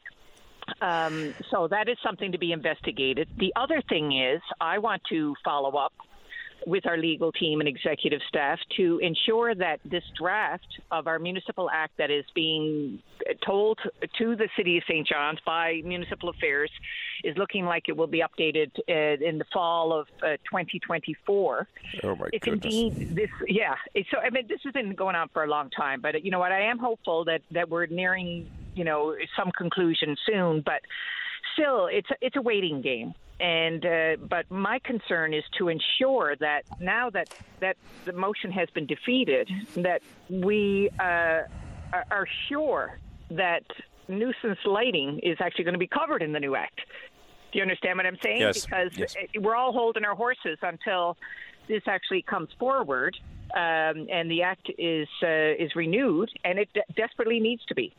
But I just want to make sure that, that the nuisance bylaw uh, for lighting and other issues such as generator noise, we've gotten a Yeah, lot generator of noise is a big one. that, that's a big issue as well too. So these are the things that we want to make sure are in there, and so that's what I'm going to be doing is following up to make sure that those issues are covered, if and when we ever do get a new city act. Now, just before I let you go, uh, one caller raised something very interesting this morning, and that's about the application of the word nuisance. Neither you nor I are lawyers, but I am familiar with the fact that it is often employed as a legal catch all phrase to deal with some of the problems you've just highlighted. Uh, the question posed by the caller is well, is it too general of a term? Is it the right term? What can you tell us about what nuisance, what you've seen about nuisance laws and what they intend to deal with? I think it just gives the uh, councils a little bit of freedom. Uh, most of them are, are not very detailed. Um, Mhm. So I, I think that there are some gray areas in there, and I, I you know, I think that there's further uh, jurisdictional scans certainly will be necessary. Um, but you know, when you have a, an eager and willing MHA uh, who has said, "I'm here to bring this forward," um, you know, what obviously that's a great opportunity because you know what we we we like to work with our MHAs in the city of St. John's when they when they show up. So uh, so that's uh, you know, it's really unfortunate that it hasn't. Um, myself and the mayor certainly disagree on the issue of uh, this is a private uh, issue as opposed to a public issue. I, I strongly feel this is a public issue, and uh, and certainly the residents that were there at council uh, felt the same way as well. Um, look, we're we're really working hard to build a, a healthy city strategy, and this is one of the many things: uh, mental health and physical health ramifications of uh, you know too bright uh, um, lights or noises and things like that that you know really negatively impact people's uh, livelihood. Um, you know, these are things that we we should have jurisdiction over i- in the city of St. John. So, I'm um, you know I'm I'm a little frustrated, but uh, you know what? Uh, we're going to continue to try to mine into this and try to figure out the best way to deal with it. You know, the, the last thing I'd say, um, I, when, when we were speaking there, I was thinking of um former mayor and councillor Shannie Duff and uh, my cousin, the late John Perlin, and others, people you know who fought so hard for, you know, protecting St. John's historic properties and historic looks. Uh, I'm not sure this light helps in that regard. I, I think, eh, look, people, I, I don't want to get sued by the owner of uh, of the lights, but I think we also have to think about our common spaces and how we work together to. Uh, you talked about it from from the social and, mental health ecosystem. You've done a lot of work there, but the historic aspect of all of this is so important too because it's in every commercial we put out. You fly in an airline, you watch reruns of the Republic of Doyle, you see the Outer Battery. Anyway, that's my mini rant for this It's morning. There, Sheila. To our beautiful national park, it really, Yeah. truly is a public issue. So uh, anyway, I, I thank you for your time, Tim, and your Okay. interest, and uh, and uh, a big hats off to the residents of the Outer Battery who brought forward these concerns and really who were did did the did did the lion's share of the work here. All right, good to talk to you, Sheila. Take care. Okay, all right, all the best. Bye bye. Okay. Sheila O'Leary on the Outer Battery story. If you want to call on that, please do, or anything else. We haven't talked about those alcohol guidelines. I'd be fascinated to get people's uh, perspective on that. You heard Jolene in the news speak about them. I mentioned them earlier. Anyway, time for a break here on VOCM's Open Line. We're halfway through the show, got an hour and 15 left. Give us a call. Lots to talk about. I'm Tim Powers, back with you shortly. Uh, welcome back. Pleased now to be joined by the interim leader of the opposition, the MHA for Conception Bay East uh, and Bell Island, David Brazil. Dave, how are you? All good, Tim, and uh, nice to hear you back on the uh, airways again.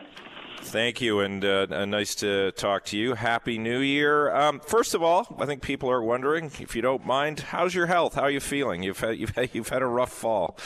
Oh yeah, no, there's been uh, some challenges, no doubt, but uh, you know I'm feeling good, and I gave you know full kudos for our healthcare system uh, when you get in the quality of care, and I know we all have multitude of challenges uh, in getting access to healthcare and that, and there are things that need to be addressed in the future. But you know I give credit to the people who uh, took care of me in my hour need, and uh, I'm on the recovery A few other Good. things that I needed to have done uh, that were scheduled prior to my heart attack and that intervention that now have been pushed out for another six or eight or ten months. So there are things that'll only improve as uh, as I get those interventions done down the road.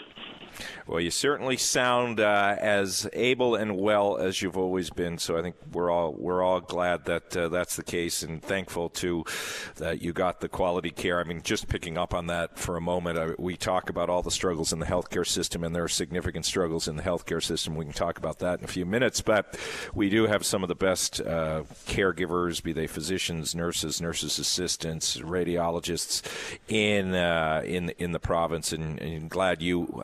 while you didn't want to experience that, got to experience their world class care.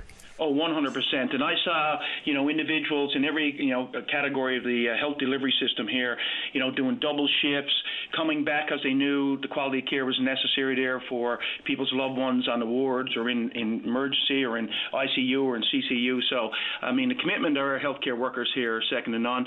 You know, we've got to get a, you know, quality of life balance here through retention and recruitment that ensures everybody has access to it, while at the same time we ensure that we're not putting uh, undue stress on our healthcare professionals who are delivering these services for us.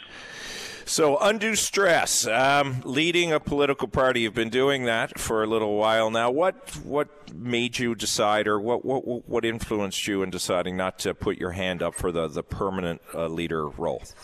Well, the health situation obviously was the uh, the biggest factor here. Uh, you know, back in August, September, uh, you know, the thousands of people, and, and I'm humbled by the number of people who had reached out and uh, encouraged me to run, said they would support me, organizations, uh, you know, some of the union people. But at the time, then I, I was probably 60-40 that I was I was very mm-hmm. interested in it. That wasn't my intent two years ago when I took over uh, from Ches Crosbie two years ago. My intent was to get the party in a good place, do what mm-hmm. I had to do until it led up to a leadership convention and a new leader could take uh, take over. But as we went through the process and uh, got in, got entrenched in it and got support from people, I gave it serious consideration. Obviously, when you have a you know a life altering uh, health mm-hmm.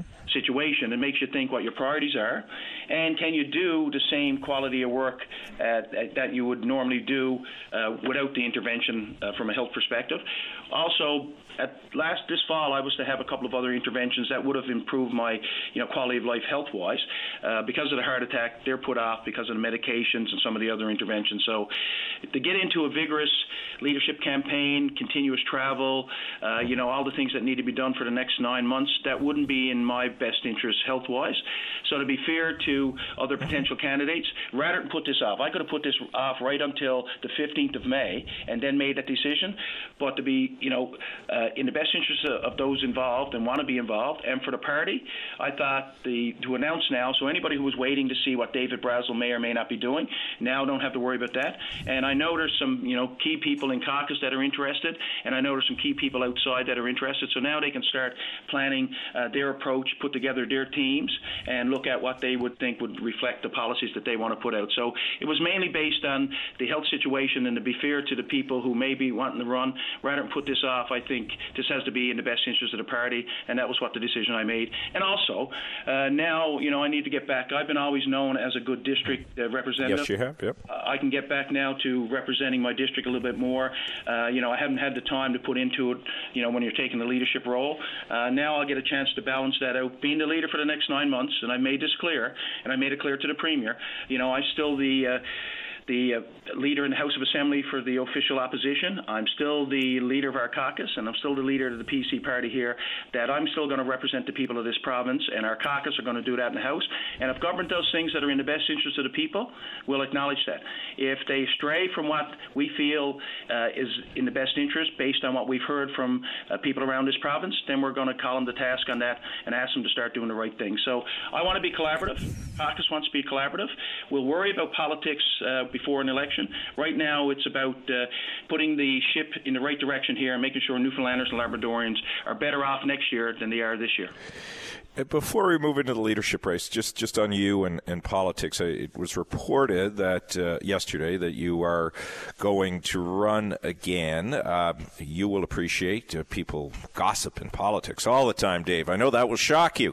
Some some some suggesting that you have an interest in a federal run potentially. Well, can you speak to what your intentions may be, or have you figured that out yourself? Well, and you know, and I qualified it yesterday by saying, you know, I'll evaluate my uh, health condition next year, and you know, next fall I have to have some interventions that were put off this fall uh, to see where I am from a health perspective. Uh, you know, you never say never in politics, and I said that two years ago when they asked me what I was I interested in the uh, mm-hmm. permanent leadership of the party.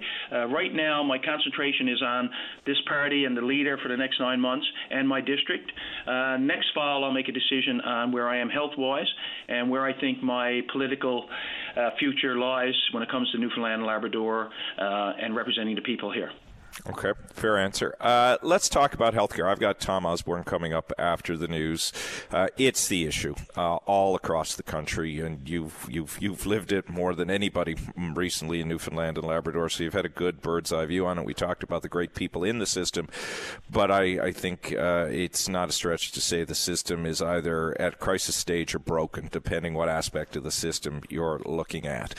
Um, what do you think the government of Newfoundland and Labrador is doing wrong, and what do you think it is doing right right now as uh, as you look at the challenges faced by the healthcare system in the province?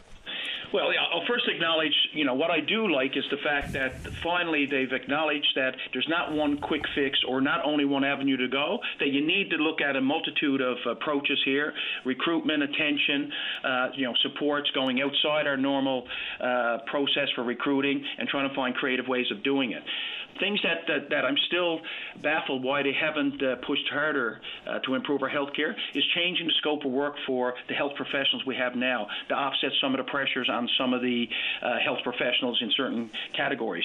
Um, retention more incentives, uh, more collaboration, more dialogue with the agencies and organizations that represent these health professionals. Uh, you know, uh, attraction to the point of being proactive. And my criticism of this administration is that they're always reactive after something blows up or something comes to the, the, forefront that there's a challenge here, that they're reacting versus being proactive.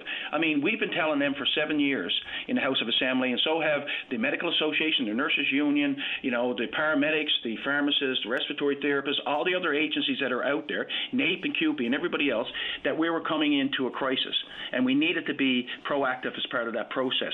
When you're not even talking to the potential graduates in some of our, you know, uh, health-oriented classes about getting them to stay in Newfoundland Labrador, showing that you're supportive of what they're doing, being creative around how you can entice them to go to rural and remote areas, uh, with, with and showing the support that you have for the skill set they have, uh, then that's to me not being a proactive approach to what's happening. So my criticism is not being proactive, and they need to be a bit more creative. Uh, my compliment is they're finally seeing that it's not one avenue to go, that there has to be a multitude of approaches here on trying to solve these issues, and see what the scope of work has to be for certain health professionals who can probably pick up some of the uh, other responsibilities, so those other health professionals can move on to do some other things. Um, I think creativity. You've you've alluded to it, and, and looking at solving solving problems differently, recognizing this is me speaking, not you, that we've had a healthcare system in this country, all across the country, set up 60 years ago. The country's changed dramatically from population needs to disease management needs. Uh, and I will ask Tom Osborne this question, but I'll ask it to you first, and that is uh, Doug Ford's announcement yesterday, uh, looking at using private private service providers to uh, do some of the basic uh, basic non-invasive surgery, starting with cataracts, moving to hips and knees. Just to remind the audience, as Ford has described it, um, the the province will pay for the surgical treatments. Citizens will not pay for the surgical treatments. The treatments will simply be delivered through private clinics. Critics will say, "Well, you're taking money out of the public system. That'll have an impact on human resources." Anyway, we fight that till the till the cows come home. What is your take on that sort sort of creative approach. Could something like that be done in Newfoundland, albeit we don't have as many private options as they do in Ontario? Oh, I think very much so. It could be. I mean, the issue is here we have to come up with a new approach to providing health care so people have access to it on a timely fashion and that our outcomes are better. The first primary objective here this must not cost a patient one cent. That patient should have the same privileges that they now have when they go into one of our uh, public facilities now as part of that process.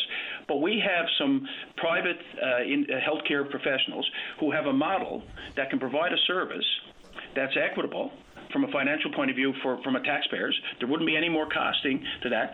The patients would have more access to it and it would free up other parts of our public system to be able to do other interventions. If it's more serious things like cancer treatments or cardiac uh, interventions, what may be relevant to those type of things. So I think there has to be a made in Newfoundland approach to delivery of healthcare that's a bit unique and thinking outside the box, but using the private sector. And we have extremely talented, you know, health professionals who provide uh, uh, public service uh, health care in, in clinics outside. We're doing it, you know, uh, dentists do it on a daily basis, optometrists do it on a daily basis. We need to find another way to do that without it costing one additional cent to the taxpayers or to a patient, but improving access and improving outcomes and using the expertise in the health field that we have. And these individuals are, you know, um, investing their own monies because they have a model that uh, you know they've looked at. But I think mm-hmm. you can look at other models, but it has to be something made in Newfoundland, Labrador. It has to include the unions in the discussion. It has to include those who are providing the service, and it has to include the government officials to make sure everything fits neat and tidy and the outcomes are the important process here access and outcomes so that it's an improvement to our healthcare system in Newfoundland and Labrador. Well, hopefully, we'll know more about access and outcomes soon, as it sounds like we are getting closer to an agreement. Let's hope. I'll ask Minister Osborne about that. All right, I'll leave it there. Dave Brazil, good to hear that your health's improving. Uh, good to hear all that fire in your voice. I think, regardless of political af- affiliation, people have always appreciated the hard work you do for the province. Thanks for joining us today. Thank you, Tim. Have a great one. Everybody be All safe. Take care. That was uh, Dave Brazil, the interim leader of the opposition, uh, taking us through his decision not to run for permanent leader and uh, giving his, us his thoughts, which are well formed given his recent experience with our healthcare system on healthcare. Back with the Minister of Health after the news. Take a break. Join us weekdays from 12:30 to 1 p.m. as we discuss anything and everything that's happening now. It's all on the table during your VOCM lunch break. Welcome back. It is the national news story and that is the state of healthcare in the country, not just in Newfoundland and Labrador. We're uh, fortunate this morning to have the Minister of Health for the province, uh, Tom Osborne, join us. Good morning, Tom. How are you? I'm doing well, Tim. Uh, thanks for having me on the on the show.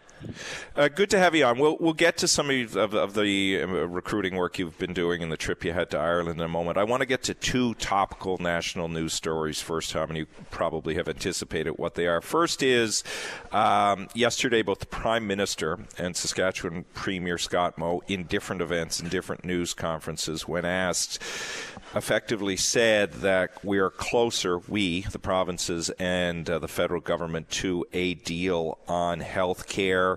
Some of the elements of that deal have been reported by CBC, and they suggest that there would be agreement on the federal government priority areas, that the dollar figure, while not quite being $35 billion, is, is significant, uh, that there could be a, there would be a meeting in February among the first ministers to finalize this, that there might be set aside arrangements, specific arrangements for provinces, uh, along with uh, the bigger reinfusion of cash into the Canada Health and Social Transfer. What can you say about what the Prime Minister and Premier Moe have said, uh, Tom, about the status of healthcare negotiations? Well, uh, a couple of things I can uh, add. One is we have a um, uh, the Atlantic ministers are meeting uh, later this month, uh, so that will be a topic of discussion at that meeting. Um, but the other uh, issue is uh, these negotiations are primarily between the first ministers and the prime minister. Um, at this particular stage, I wouldn't want to um, inject or interject uh, and cause any complications. I, I, think it's it's probably best to allow those negotiations to unfold and the discussions to continue um, without adding um, you know complication to it by by speaking of what's not yet finalized. Okay, fair enough. Um, second topical story, and you may have heard me pose this question to David Brazil to get his reaction. You will know that yesterday in Ontario, your counterpart Sylvia Jones and the Premier Doug Ford announced um, an arrangement whereby different less invasive sur- or common less invasive surgeries like cataracts, like hips and knees, and other uh, endoscopies and colon colonoscopies all over a particular period of time will be offered in private medical clinics but the government of Ontario will provide accessibility to these clinics, pay the bill for Ontarians. To use Premier Ford's phrase, there will be no credit card medicine. You can get your knee done in a private clinic if that option uh, becomes available. Is this something? It, it's an option, and there's been criticism of it, um, and there will be criticism of it. Is this an option Newfoundland might consider and Labrador might consider? Well, we've just increased the number of cataract surgeries in private clinics in the province that government pay for. Um, so we've had a, a significant increase um, in those surgeries this year.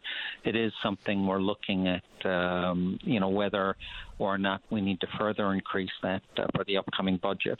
In terms of hip and knee, um, an initiative that uh, uh, government has undertaken to increase access to a joint replacement. Um, we are starting in St. Anthony with hip and knee replacement, uh, starting in, in Carbonear uh, to ensure that um, we are better able to meet the national benchmarks.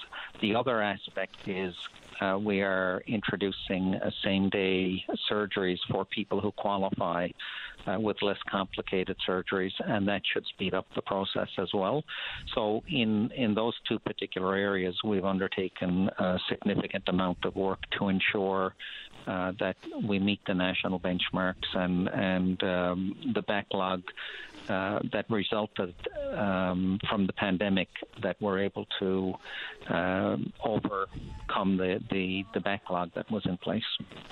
Is there maybe uh, let me ask it this way: Is there anything that's entirely off the table because I think we're in a time as people, the average citizens, look at the healthcare system, deal with the healthcare system for themselves, their family, their friends, where they're recognizing it, it's just not working the way it was intended six decades ago when it was originally designed. Is there anything that's off the table that would never at least be discussed?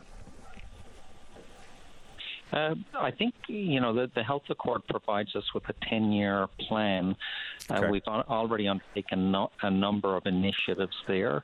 Um, that doesn't mean that the you know uh, we won't look at um, if there's a better way of doing something that may or may not be covered by the health accord. But the health accord is a very comprehensive plan. Uh, took a couple of years to put together. Uh, huge uh, stakeholder involvement, um, you know, community outreach. um, there was consultations across the province on that plan, and that is the the uh, path forward for um, modernizing and transforming healthcare in the province. Uh, having said that, you know, we will continue to monitor what other provinces are doing, and if it's something that mm-hmm. is a acceptable uh, to the people of Newfoundland and Labrador, and b makes sense, you know, we we will certainly explore it. Um, one of the things that's come up in the discussions around um, healthcare and, and, and service provision is the rural urban divide. You live that in a very pronounced way. Uh, one of the things you've tried to do in that regard is recruit, not just for St. John's, but for uh, and, and Corner Brook, but for communities all over the province. You've just been in Ireland. Uh, our nursing leadership has been in India uh, and elsewhere. The uh, you're winning plaudits, by the way. I was on a national program last night, and uh, former head of the CBC Parliamentary Bureau was talking about the efforts Newfoundland was making. So hopefully they're bearing fruit. But how are these recruitment efforts going? Are you starting to see that proverbial fruit from the work you're doing, from the work the nurses union are doing, and others are doing to get people to come to our province to help uh, serve in the healthcare system? I believe so. Um, you know, first of all, I will say that recruitment now is uh, significantly more challenging than it was two years ago, five years ago, certainly, uh, and and further back. Uh, there is a global shortage of healthcare workers. Uh, it's being felt everywhere. Uh, it's certainly felt in every province across Canada. I'm still in Ireland. Um, we had. Oh, you are okay. Yeah, okay. Yeah. So we just we had two recruitment events yesterday. Uh, we had uh, a good turnout. There is interest. The you know, Ireland's healthcare is very, very challenged. I would say perhaps more challenged than ours. Um, you know, so uh, the the um, there is opportunity here. There are Canadians. Uh, we were just at uh, one of the medical uh, training facilities yesterday, uh, where they have 300 Canadians enrolled this year. Really? Previous, wow Yes, yeah. So that's uh, you know it's significant. Um, and previously, uh, Tim, there was no path back to Canada mm-hmm. other than through the CARMS process. They'd have to apply.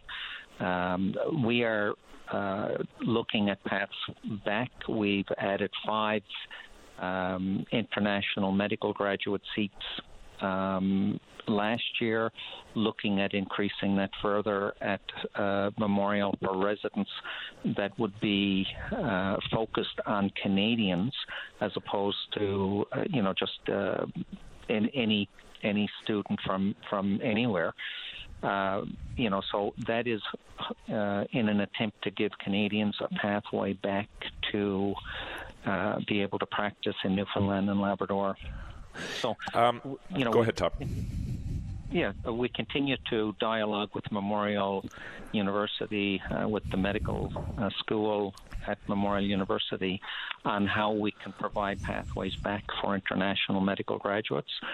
Um, you know, the the uh, practice ready assessment program uh, is there.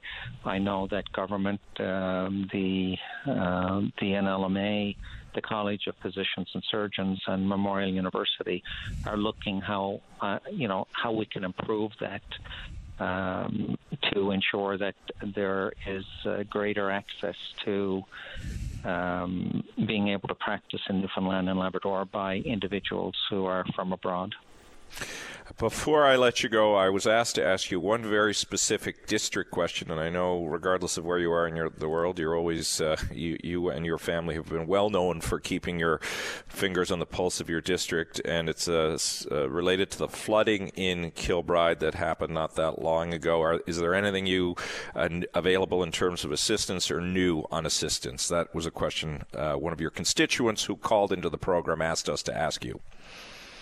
Yeah, unfortunately, uh, we haven't been able to identify assistance. Um, I know even with Fiona, um, under the federal uh, emergency funding, some of the homes out there, uh, as we've seen in, in media recently, um, the damage on some of the homes was not significant enough to allow them to qualify. So while many homes in in uh, the Port aux area uh, or Burgeo area um, did get covered. There were many homes that, because the, the damage was not significant enough, uh, they didn't qualify. So I understand um, the um, the nature of the storm and the fact that there was insurance available um, means that uh, it would not qualify under the federal um, emergency assistance program. And we haven't been able to identify another source of funding. It, it's heartbreaking. Uh, I know many of the families that were impacted in the Kilbride area.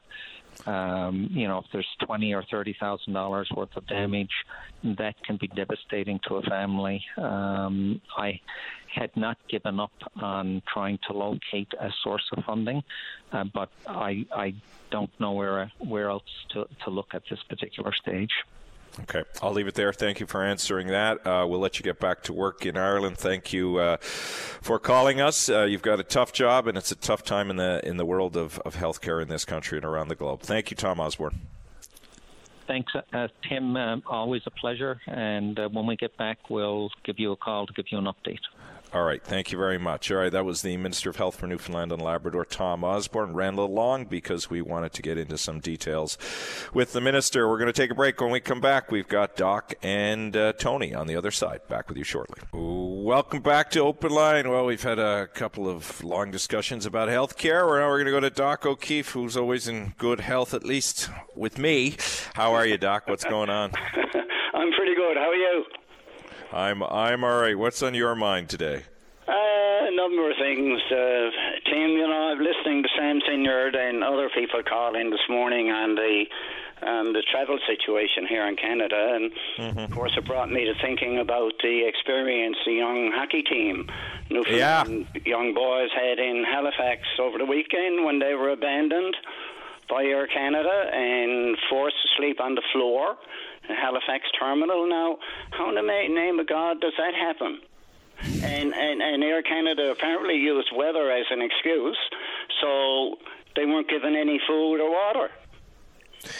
Yeah, and uh, as I think we learned at the hearings last week, if you've been well, if you've been kept on the tarmac for three hours, yeah. so uh, you're supposed to get food and water. Um, one would assume if they've they usually give you vouchers. Anyway, keep going. Well, I mean. It, you know, you're old enough to remember Aeroflot, the old Russian Oh my God! Yes, I didn't fly them. I can tell you that. Anyway, go ahead. Yeah, that's what we got here now in Canada with both our so-called national airlines and and you know parliamentary committees. I mean, you know where they go. Nowhere. Yeah. Nowhere next, fast. Anyhow. Next, you're going to tell me I had a crush on Nadia Comaneci. You're aging me, Doc. Here, keep going. the other, the other two things. Well, it was one thing really is punitive taxation. And we're into that era now, especially federally and provincially, where governments use punitive taxation mm-hmm. as a way of forcing people to change their behavior.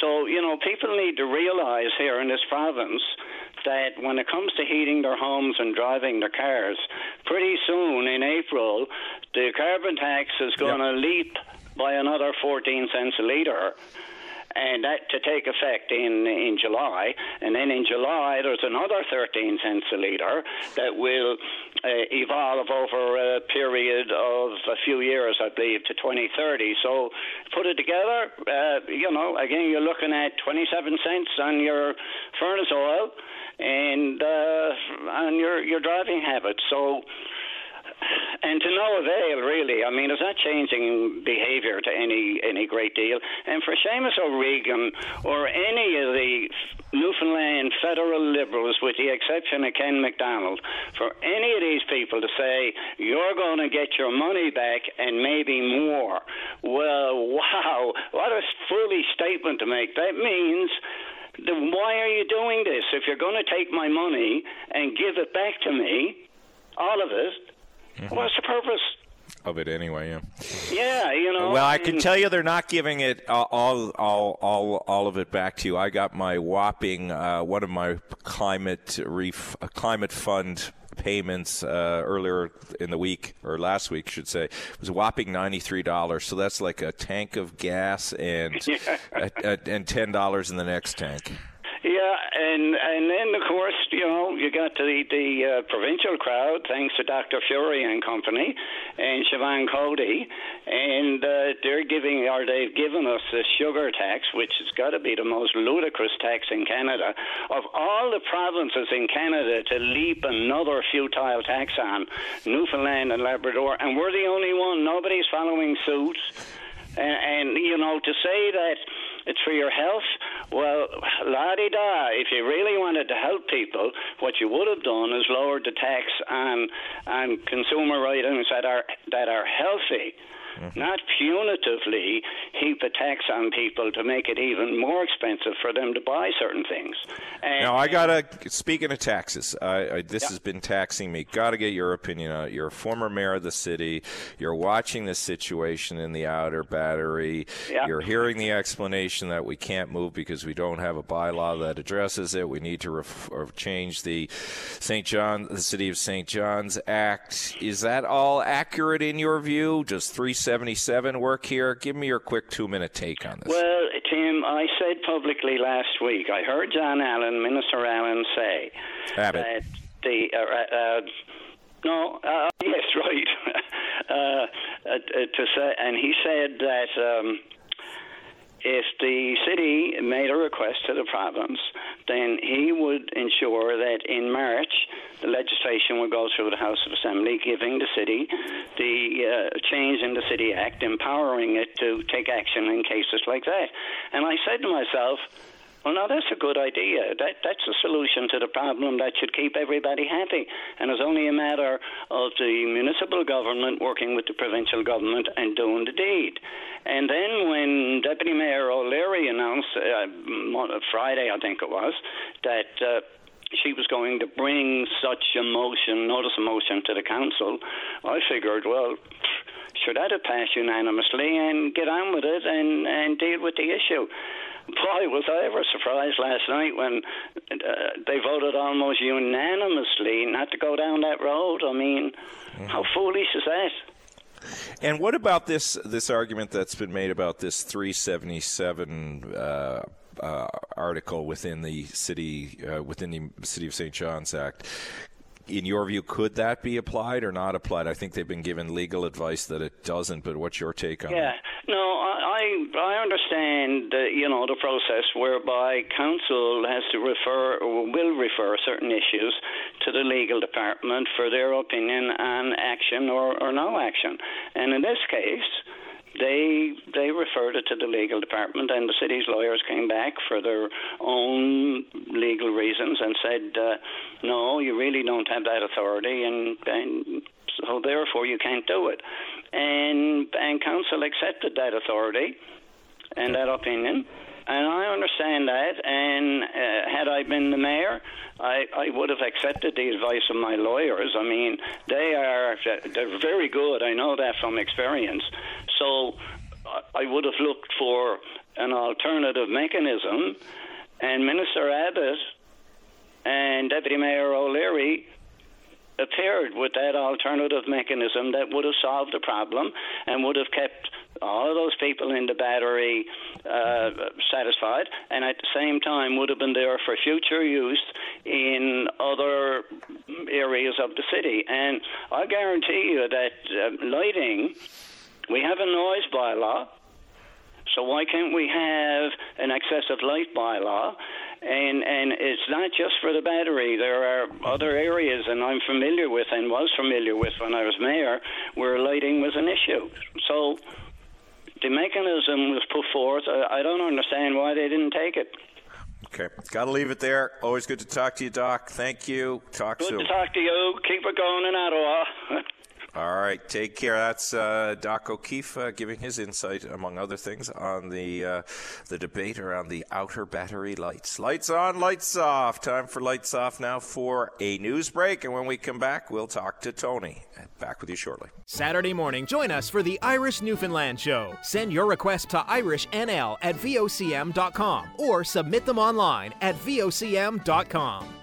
Welcome back, everybody. We've got uh, about 23 minutes left, or less. Sorry, 22 minutes. Uh, so if you want to give us a call, give us a call. But we're going to go right to the lines now because he has been waiting, and he always uh, gives me a call, which I appreciate. Tony, how are you? Not too bad. Tim and you? I am uh, okay, still licking my wounds over Tom Brady not winning that game yesterday, but Yeah. you know I gotta I gotta suck it up. What about you? How's it going? Oh, not too bad at all. Had a long time since I spoke to you. But anyway, Yeah, no, I, I was saying to Dave, I think it's probably since the early fall when I was on in the, in the early fall. How things been with you? What's on your mind? Oh, just the healthcare. Uh, One not here is the healthcare. I mean, you got they're saying there's a shortage all over the world, but we had our healthcare. I've talked to doctors. Doctors had uh, been on evening news. They've been. I mean, we've had. Uh, they lost all their incentives from rural areas. They've. Uh, the low ball offer that government has offered them that forced them to basically move out of the province. And I mean, it's just ridiculous what's going on here. They had there was another lady. I mean, I've had doctors that uh, their husband was doctors and they couldn't get a job here because they're from foreign countries, but you had to go to Toronto and, and their sons mm-hmm. are graduating to be doctors. And just to, and you know, like we got nurses here. We got 1,200 nurses here as working casual. We need 600 full-time nurses. There's no trouble to get them. The point of the matter is they don't want to pay them, but yet they're traveling all over the world, paying hundreds of thousands of dollars, taxpayers' money, and yet trying to recruit nurses from Ireland, which they're on a strike over there now for the same reason that we got the problems here, because of the working conditions. And they knew that, and yet there's, you know, like this, yet they're on strike over there because of it, and Dave goes over to try to recruit them. Well, a couple couple things on that. Just just to be fair, because it's not just Newfoundland and Labrador. There are other governments that are doing the recruiting. It doesn't cost hundreds of thousands of dollars to fly to to Ireland or, or India. I can tell certainly as it relates to Ireland because I've flown to Ireland many times for work, and it's it is it's not cheap, but it's uh, it's also not in the tens of thousands for an individual ticket. Depends the way you fly. India would would be be the same way. I challenge you on one thing. I mean, uh, it's again, it's not just Newfoundland and Labrador that's saying where it's hard to get people. I think we can be more creative there. But let me ask you something because you watch politics a lot. You've heard me ask Brazil and Tom Osborne about this this morning, and that is. What do you think of what Ford's doing in Ontario with creating private service using existing private service centers to provide publicly accessible surgeries. Is that something Newfoundland should look at? Yeah, but the point is, we have our we had our doctors, and they're forced out of here by lowballing offers. Like you talk to a doctor, and they'll tell you they have never been so devalued in all their life. Uh, you uh, a lot of doctors and they're leaving because of that. Like the nurses union, the head of the nurses union was on last week. Twenty five percent of the nurses are casual. Like she said, we got twelve hundred nurses. I think she said that's casual. She said we only need six hundred full time nurses. She said we got the answer, but the government were paid the lowest in the country, and the government is not making them any offers or their working conditions. So we got we we lost five respiratory ter- or six respiratory therapists since last September. That was up to December. We have nine graduating this year, and yet up until December, we never had one offer for the respiratory therapists for to get hired here. And that government never made them an offer, but yet let New Brunswick come in and make them all kinds of offers and incentives. And for Tom Osborne to say we're going to increase our seats now for doctors, when we had doctors graduated here last year and they never even made them an offer, and they, and in fact, one of them spoke out la there back late last year saying that she was working in, in uh, PEI now. The government never made her an offer. That's just one of many that's graduating. The government is not no, they're not making offers to these people, and we've lost six ever since last January. We lost seven uh, radiation therapists. The government is they, they're bringing them here, but then they won't do anything to keep them, and they're making you know like it's, uh, I injured my back back in March of last year. I had a serious back injury, and I was in hospital for a while. And you can't get any better treatment, and the nurses you can't ask for any better, or doctors. But we were losing them left, right, and center because they don't want to work 24 to 36 hours. And the reason you're going casual, because the only the reason we're going casual is because the only time they they don't have the work done that 24 36 hours, you can at least have some time with their families. But they can't, and this is why the nurses are leaving here because it's the government. We didn't have this problem. We got about 100. And, they said 136,000 plus that doesn't have a doctor. It's hard to put a finger on. I say it's about 150 now to 160,000 without a doctor, and more and more doctors are retiring or leaving, and the less people we got. And then they're paying, and then they turn around to him and they pay a, a, uh, a call, an 811, who you got to call in to tell you, other than get a prescription, to go see your family doctor or go to emergency. They're paying them $82 a call up to 72,000 hours, which is supposed to be a year, which according to Tom Osborne, there's 600 calls a day, so your average is about four months. You get your 72,000 hours up. And Tony, then, let, let me jump in for a second. I think there's a lot of fair points you've made about compensation, and certainly you're right. The nurses and the, the doctors in the province have made that issue. They're making it in every province. Uh, and I think there's another issue you're touching on, which is important physician burnout, which is one that really worries me because that gets to retention. I mean, our physicians, our nurses, anybody who's been in the healthcare system over the last three years is, you know, they're heroes in so many ways because they've just done so much for all of us, but they're getting to the end of the I want to ask you this one question before we go to the break. You're hearing that there's an agreement soon to be coming, that money is soon to be coming, that it's going to help. What, what do you think is the number one thing? What is, well, let me ask it this way. What is the number one thing you think the provincial government should be doing to address the health care system challenges in Newfoundland and Labrador? Well, number one, they should uh, the money they've gotten. I mean, they got we got to sign our doctors. We got to give them their incentives back that they the Liberals took away from them in the first place, and our nurses, and we got to get sign these therapists. Even our even our technicians they're lucky if they can get a break in the in the daytime. They're they're so overworked because pe- they're not recruiting and they're not when they get them, they're not keeping by paying them the money. Tim, you uh, they paid over forty million dollars for uh, extra for to build a Waterford hospital, and then on top of that, they cut forty beds in it and never reduced the price. Not that I know of. They're paying out, but they got money for everything. They got they hired, but they spend about hundred million dollars on people coming in here to tell them how to do a budget or how to plan the cut and how to sell off stuff. But yet, we haven't got we didn't have the money when it come to our health care. They took one one twenty about twenty if they took one quarter of it and put down our health care, we would have had health care for years to come. But they're not looking at Well, I, I, I don't know about that. I mean look, there's lots of provinces that use um, private companies to provide advisory services. A big controversy, as you know, because you follow all this stuff happening here in Ottawa about there being too much of that. But but you know whether it would have gone back into healthcare or whether that would have made the system work, I think that's a leap. Anyway, I can give you about 15 seconds, then I got to take a break, Tony. Okay. Well, I'd say right now, like we could have had our health care, like we've had our health care and we let it go. To, and but at the same time, when Tom says add more seats to the university, it's no good adding seats if you don't hire the doctor that graduates. So to me, and the only time you know if the liberals are lying, the lips are moving because you know something you don't know. I was like tell the truth. Oh, Tony, I, I, will I live long enough to ever hear you say anything good about a liberal? I, I don't think I will, but I, I'm planning to live a long time. Good to have you on this morning, Tony. Take care. You too, Tim. Okay, bye.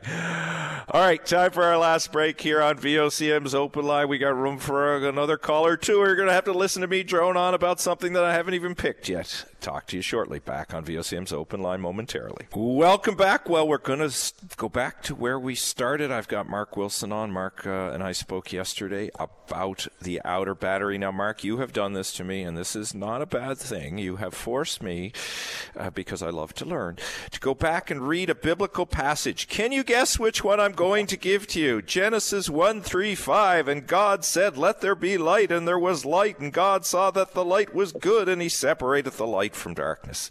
But we're kind of wanting to re engineer Genesis here, aren't we? And of course, no disrespect to anybody who is religious. I studied um, my Bible quite extensively, New and Old Testament, in grade school, but I could not help but think of that phrase from Genesis. Mark, can we re engineer that now? I think, you know, isn't there some biblical passage about being good to your neighbors? Indeed, there is. Indeed, there is. Uh, but this is not yeah. Bible studies. You got me on that one. Okay. What's your take after yesterday and the vote and everything? You've heard Mayor O'Leary, uh, Doc O'Keefe uh, this morning. Everybody's had a, a, perspective on this. You even had Sam Synyard, which I, I found um, uh, interesting, say that he uh, he viewed that this was in fact a provincial issue, and you and I talked about that yesterday. So we're sitting here, seven minutes left in the show. Tell me where you think things stand and where we go from here. Well, first of all, Tim, jumping into this, you know, very specific uh, issue uh, and, and learning all that you've learned is really commendable. So thank you very much for taking this on. I know that you just jumped in yesterday, and you probably weren't expecting all this. I did my best to try to share with you what you know some of the you background. Did. Um, but uh, but yeah, I mean, I I feel oh, and, and I didn't hear hear uh, I didn't hear Sam's uh, I didn't hear Sam on on on so what Sam said, Mark, just just to give you that, is Sam said, look, uh, he supports the whole notion that, um, eh, well, first of all, he does think it's a nuisance uh, what is happening, but he supports the whole notion of uh, needing to get these acts redone and moving forward on that. And he said it is a, a an, an, issue that, while happening in St. John's, it, it, that does have an impact all across the province because what's decided here will be interpreted and potentially utilized elsewhere. So that's I'm paraphrasing, but that's the gist of what Sam said. Yeah, I think I think there's some merit to that. It, it's clearly not a provincial issue, and, and, you know, although you know when you when you get to the end of it, it's not. Uh, I mean, otherwise, why would municipalities across the country have nuisance lighting bylaws? Um, they would just they would also rely on on provinces to do that. Um, it's kind of like I, I guess the analogy is that the city of St. John's is like a child to the province. Like, why? You know, a lot of people are, are, saying, like, why do we have to ask the province to create this uh, a bit, this ability to write our own bylaw? Um, and unfortunately, we do have a City St. John's Act that I think Danny Breen said 28 years we've been asking for it to be uh, updated. Um, but you know, in the same for the same reason, and and that was the reason that a lot of the councillors gave yesterday was like, you know, we need to have a new act. We've got to give the province the time to do it. Well, I mean, we've got a cabinet minister saying we'll do this right now uh, with an amendment. There's been over 30 amendments since '91. Like, it's not a new thing to get an amendment. And if we're going to get a new act soon, what's the harm in creating an amendment now? if it's going to be on the books for a year and a half, then what's the what's the harm? Um, you know, I heard Sheila say that she's going to ensure that, or she's going to look into whether this will be a, a component of the new act. But I think, like, if you look at the 2018, uh, I believe it was 2018, the Municipalities Annual Report, um, they say, you know, we need new legislation at the provincial level for uh, for to allow cities like City St. John's to be able to create these kind of bylaws, um, and that there are non-prescriptive uh, examples across the country, uh, like I think I said this yesterday, like Hamilton, like Guelph, where you mm-hmm. can, you know, a city can actually be an adult, not a child asking for permission, but an adult to, you know, act like an adult to, to create this, these bylaws themselves, to write them up themselves. And I can only assume, Tim, that that's what we're aiming for. Uh, that, that the new act will be that. So, I mean, you can write it now uh, as an amendment, or you can write it later. Uh, and what I took from yesterday was that these eight councillors that voted no, just uh, like they don't support it, they don't want to do it now, uh, for the purpose of we're going to do it later. Like it doesn't it makes no sense to me. there's a lot in this, Mark, that doesn't make sense. As you say, I parachuted into all all of it. I, I guess the part that disturbs me a lot is that, and I, I assume it's not for lack of trying. And I appreciate there's a, a, um, a participant in this exercise who was not being at all cooperative. That it it can't be resolved. Um, I, I do question because I've asked Doc O'Keefe about this. I've asked uh, Deputy Mayor O'Leary about this, and, and it was Christina Smith who flagged it for me yesterday. Why in this particular circumstances, we can't, despite the legal advice, look at exercising some judgment around utilizing that clause 377. But it, it, it, as I sit here today, Paddy, probably back tomorrow, I don't think this is going anywhere fast. Do you? No, I don't think it's going anywhere fast. Uh, like, I think what you brought up, Tim, is is the you know the the appetite to protect our citizens, yeah. and that's what yeah. people should be considered uh, should be concerned about. Because you know, if 377 is is very, it seems to me. You look at it now. I'm not a lawyer, but yeah. if you look at it, I mean, it mentions lights, it mentions nuisance. It's very. It seems clearly like something that would work. But I mean, and the reason that's been given is that the city lawyers don't think it'll work. Why? You know, is it because the appetite isn't there to go to court over this? Because, you know, in the CBC article this morning, we know that this gentleman is very litigious. And the city is afraid of being sued, just like Corner Brook has been uh, by mm-hmm. this gentleman. So, what, what, but I mean, we have to stick up for our citizens. That's what yeah. it comes down to. If we don't, if we don't have a lawyer within the city that's willing to do this. Maybe they need to hire one that that has the guts to do it. Um, but that's not going to happen with uh, you know eight, an eight to one vote. Unfortunately, no. it's not going to go away. Definitely no, it's not. yeah, it's not going to go. You wonder if the public pressure has any impact on uh, Mr. Way, the individual in uh, in question. So we, we shall see. So Mark, while you were talking, I was paying rapt attention, but I was doing some googling. So here is one for you, continuing the theme of referring to the Bible for guidance here, and many people do that, and I respect it. This is one on neighbors that I think fits. It's from Romans fourteen thirteen, and it says this: Therefore, let us stop passing judgment on one another. Instead, make up your not mind not to put any stumbling block or obstacle in the way of a brother or sister. How's that? Not bad. I mean, I, I, I would I would argue that uh, protecteth thy constituents would be a, a great a great passage. Um, and you know, in a public area like the Battery, like you know, in, in the Battery, this is an iconic, beautiful place. Yeah. We know how many people have gone go through the North Head Trail. Mm-hmm. Um, we know how many tourists go to the battery. This is, and it's not about the tourists, it's about the residents who live there. And they are the, uh, you know, when it all comes down, they're the protectors of this place. It's not, uh, you know, we don't see the protections. You know, we've seen we've seen city legislation, the battery guidelines, and uh, various things over the years.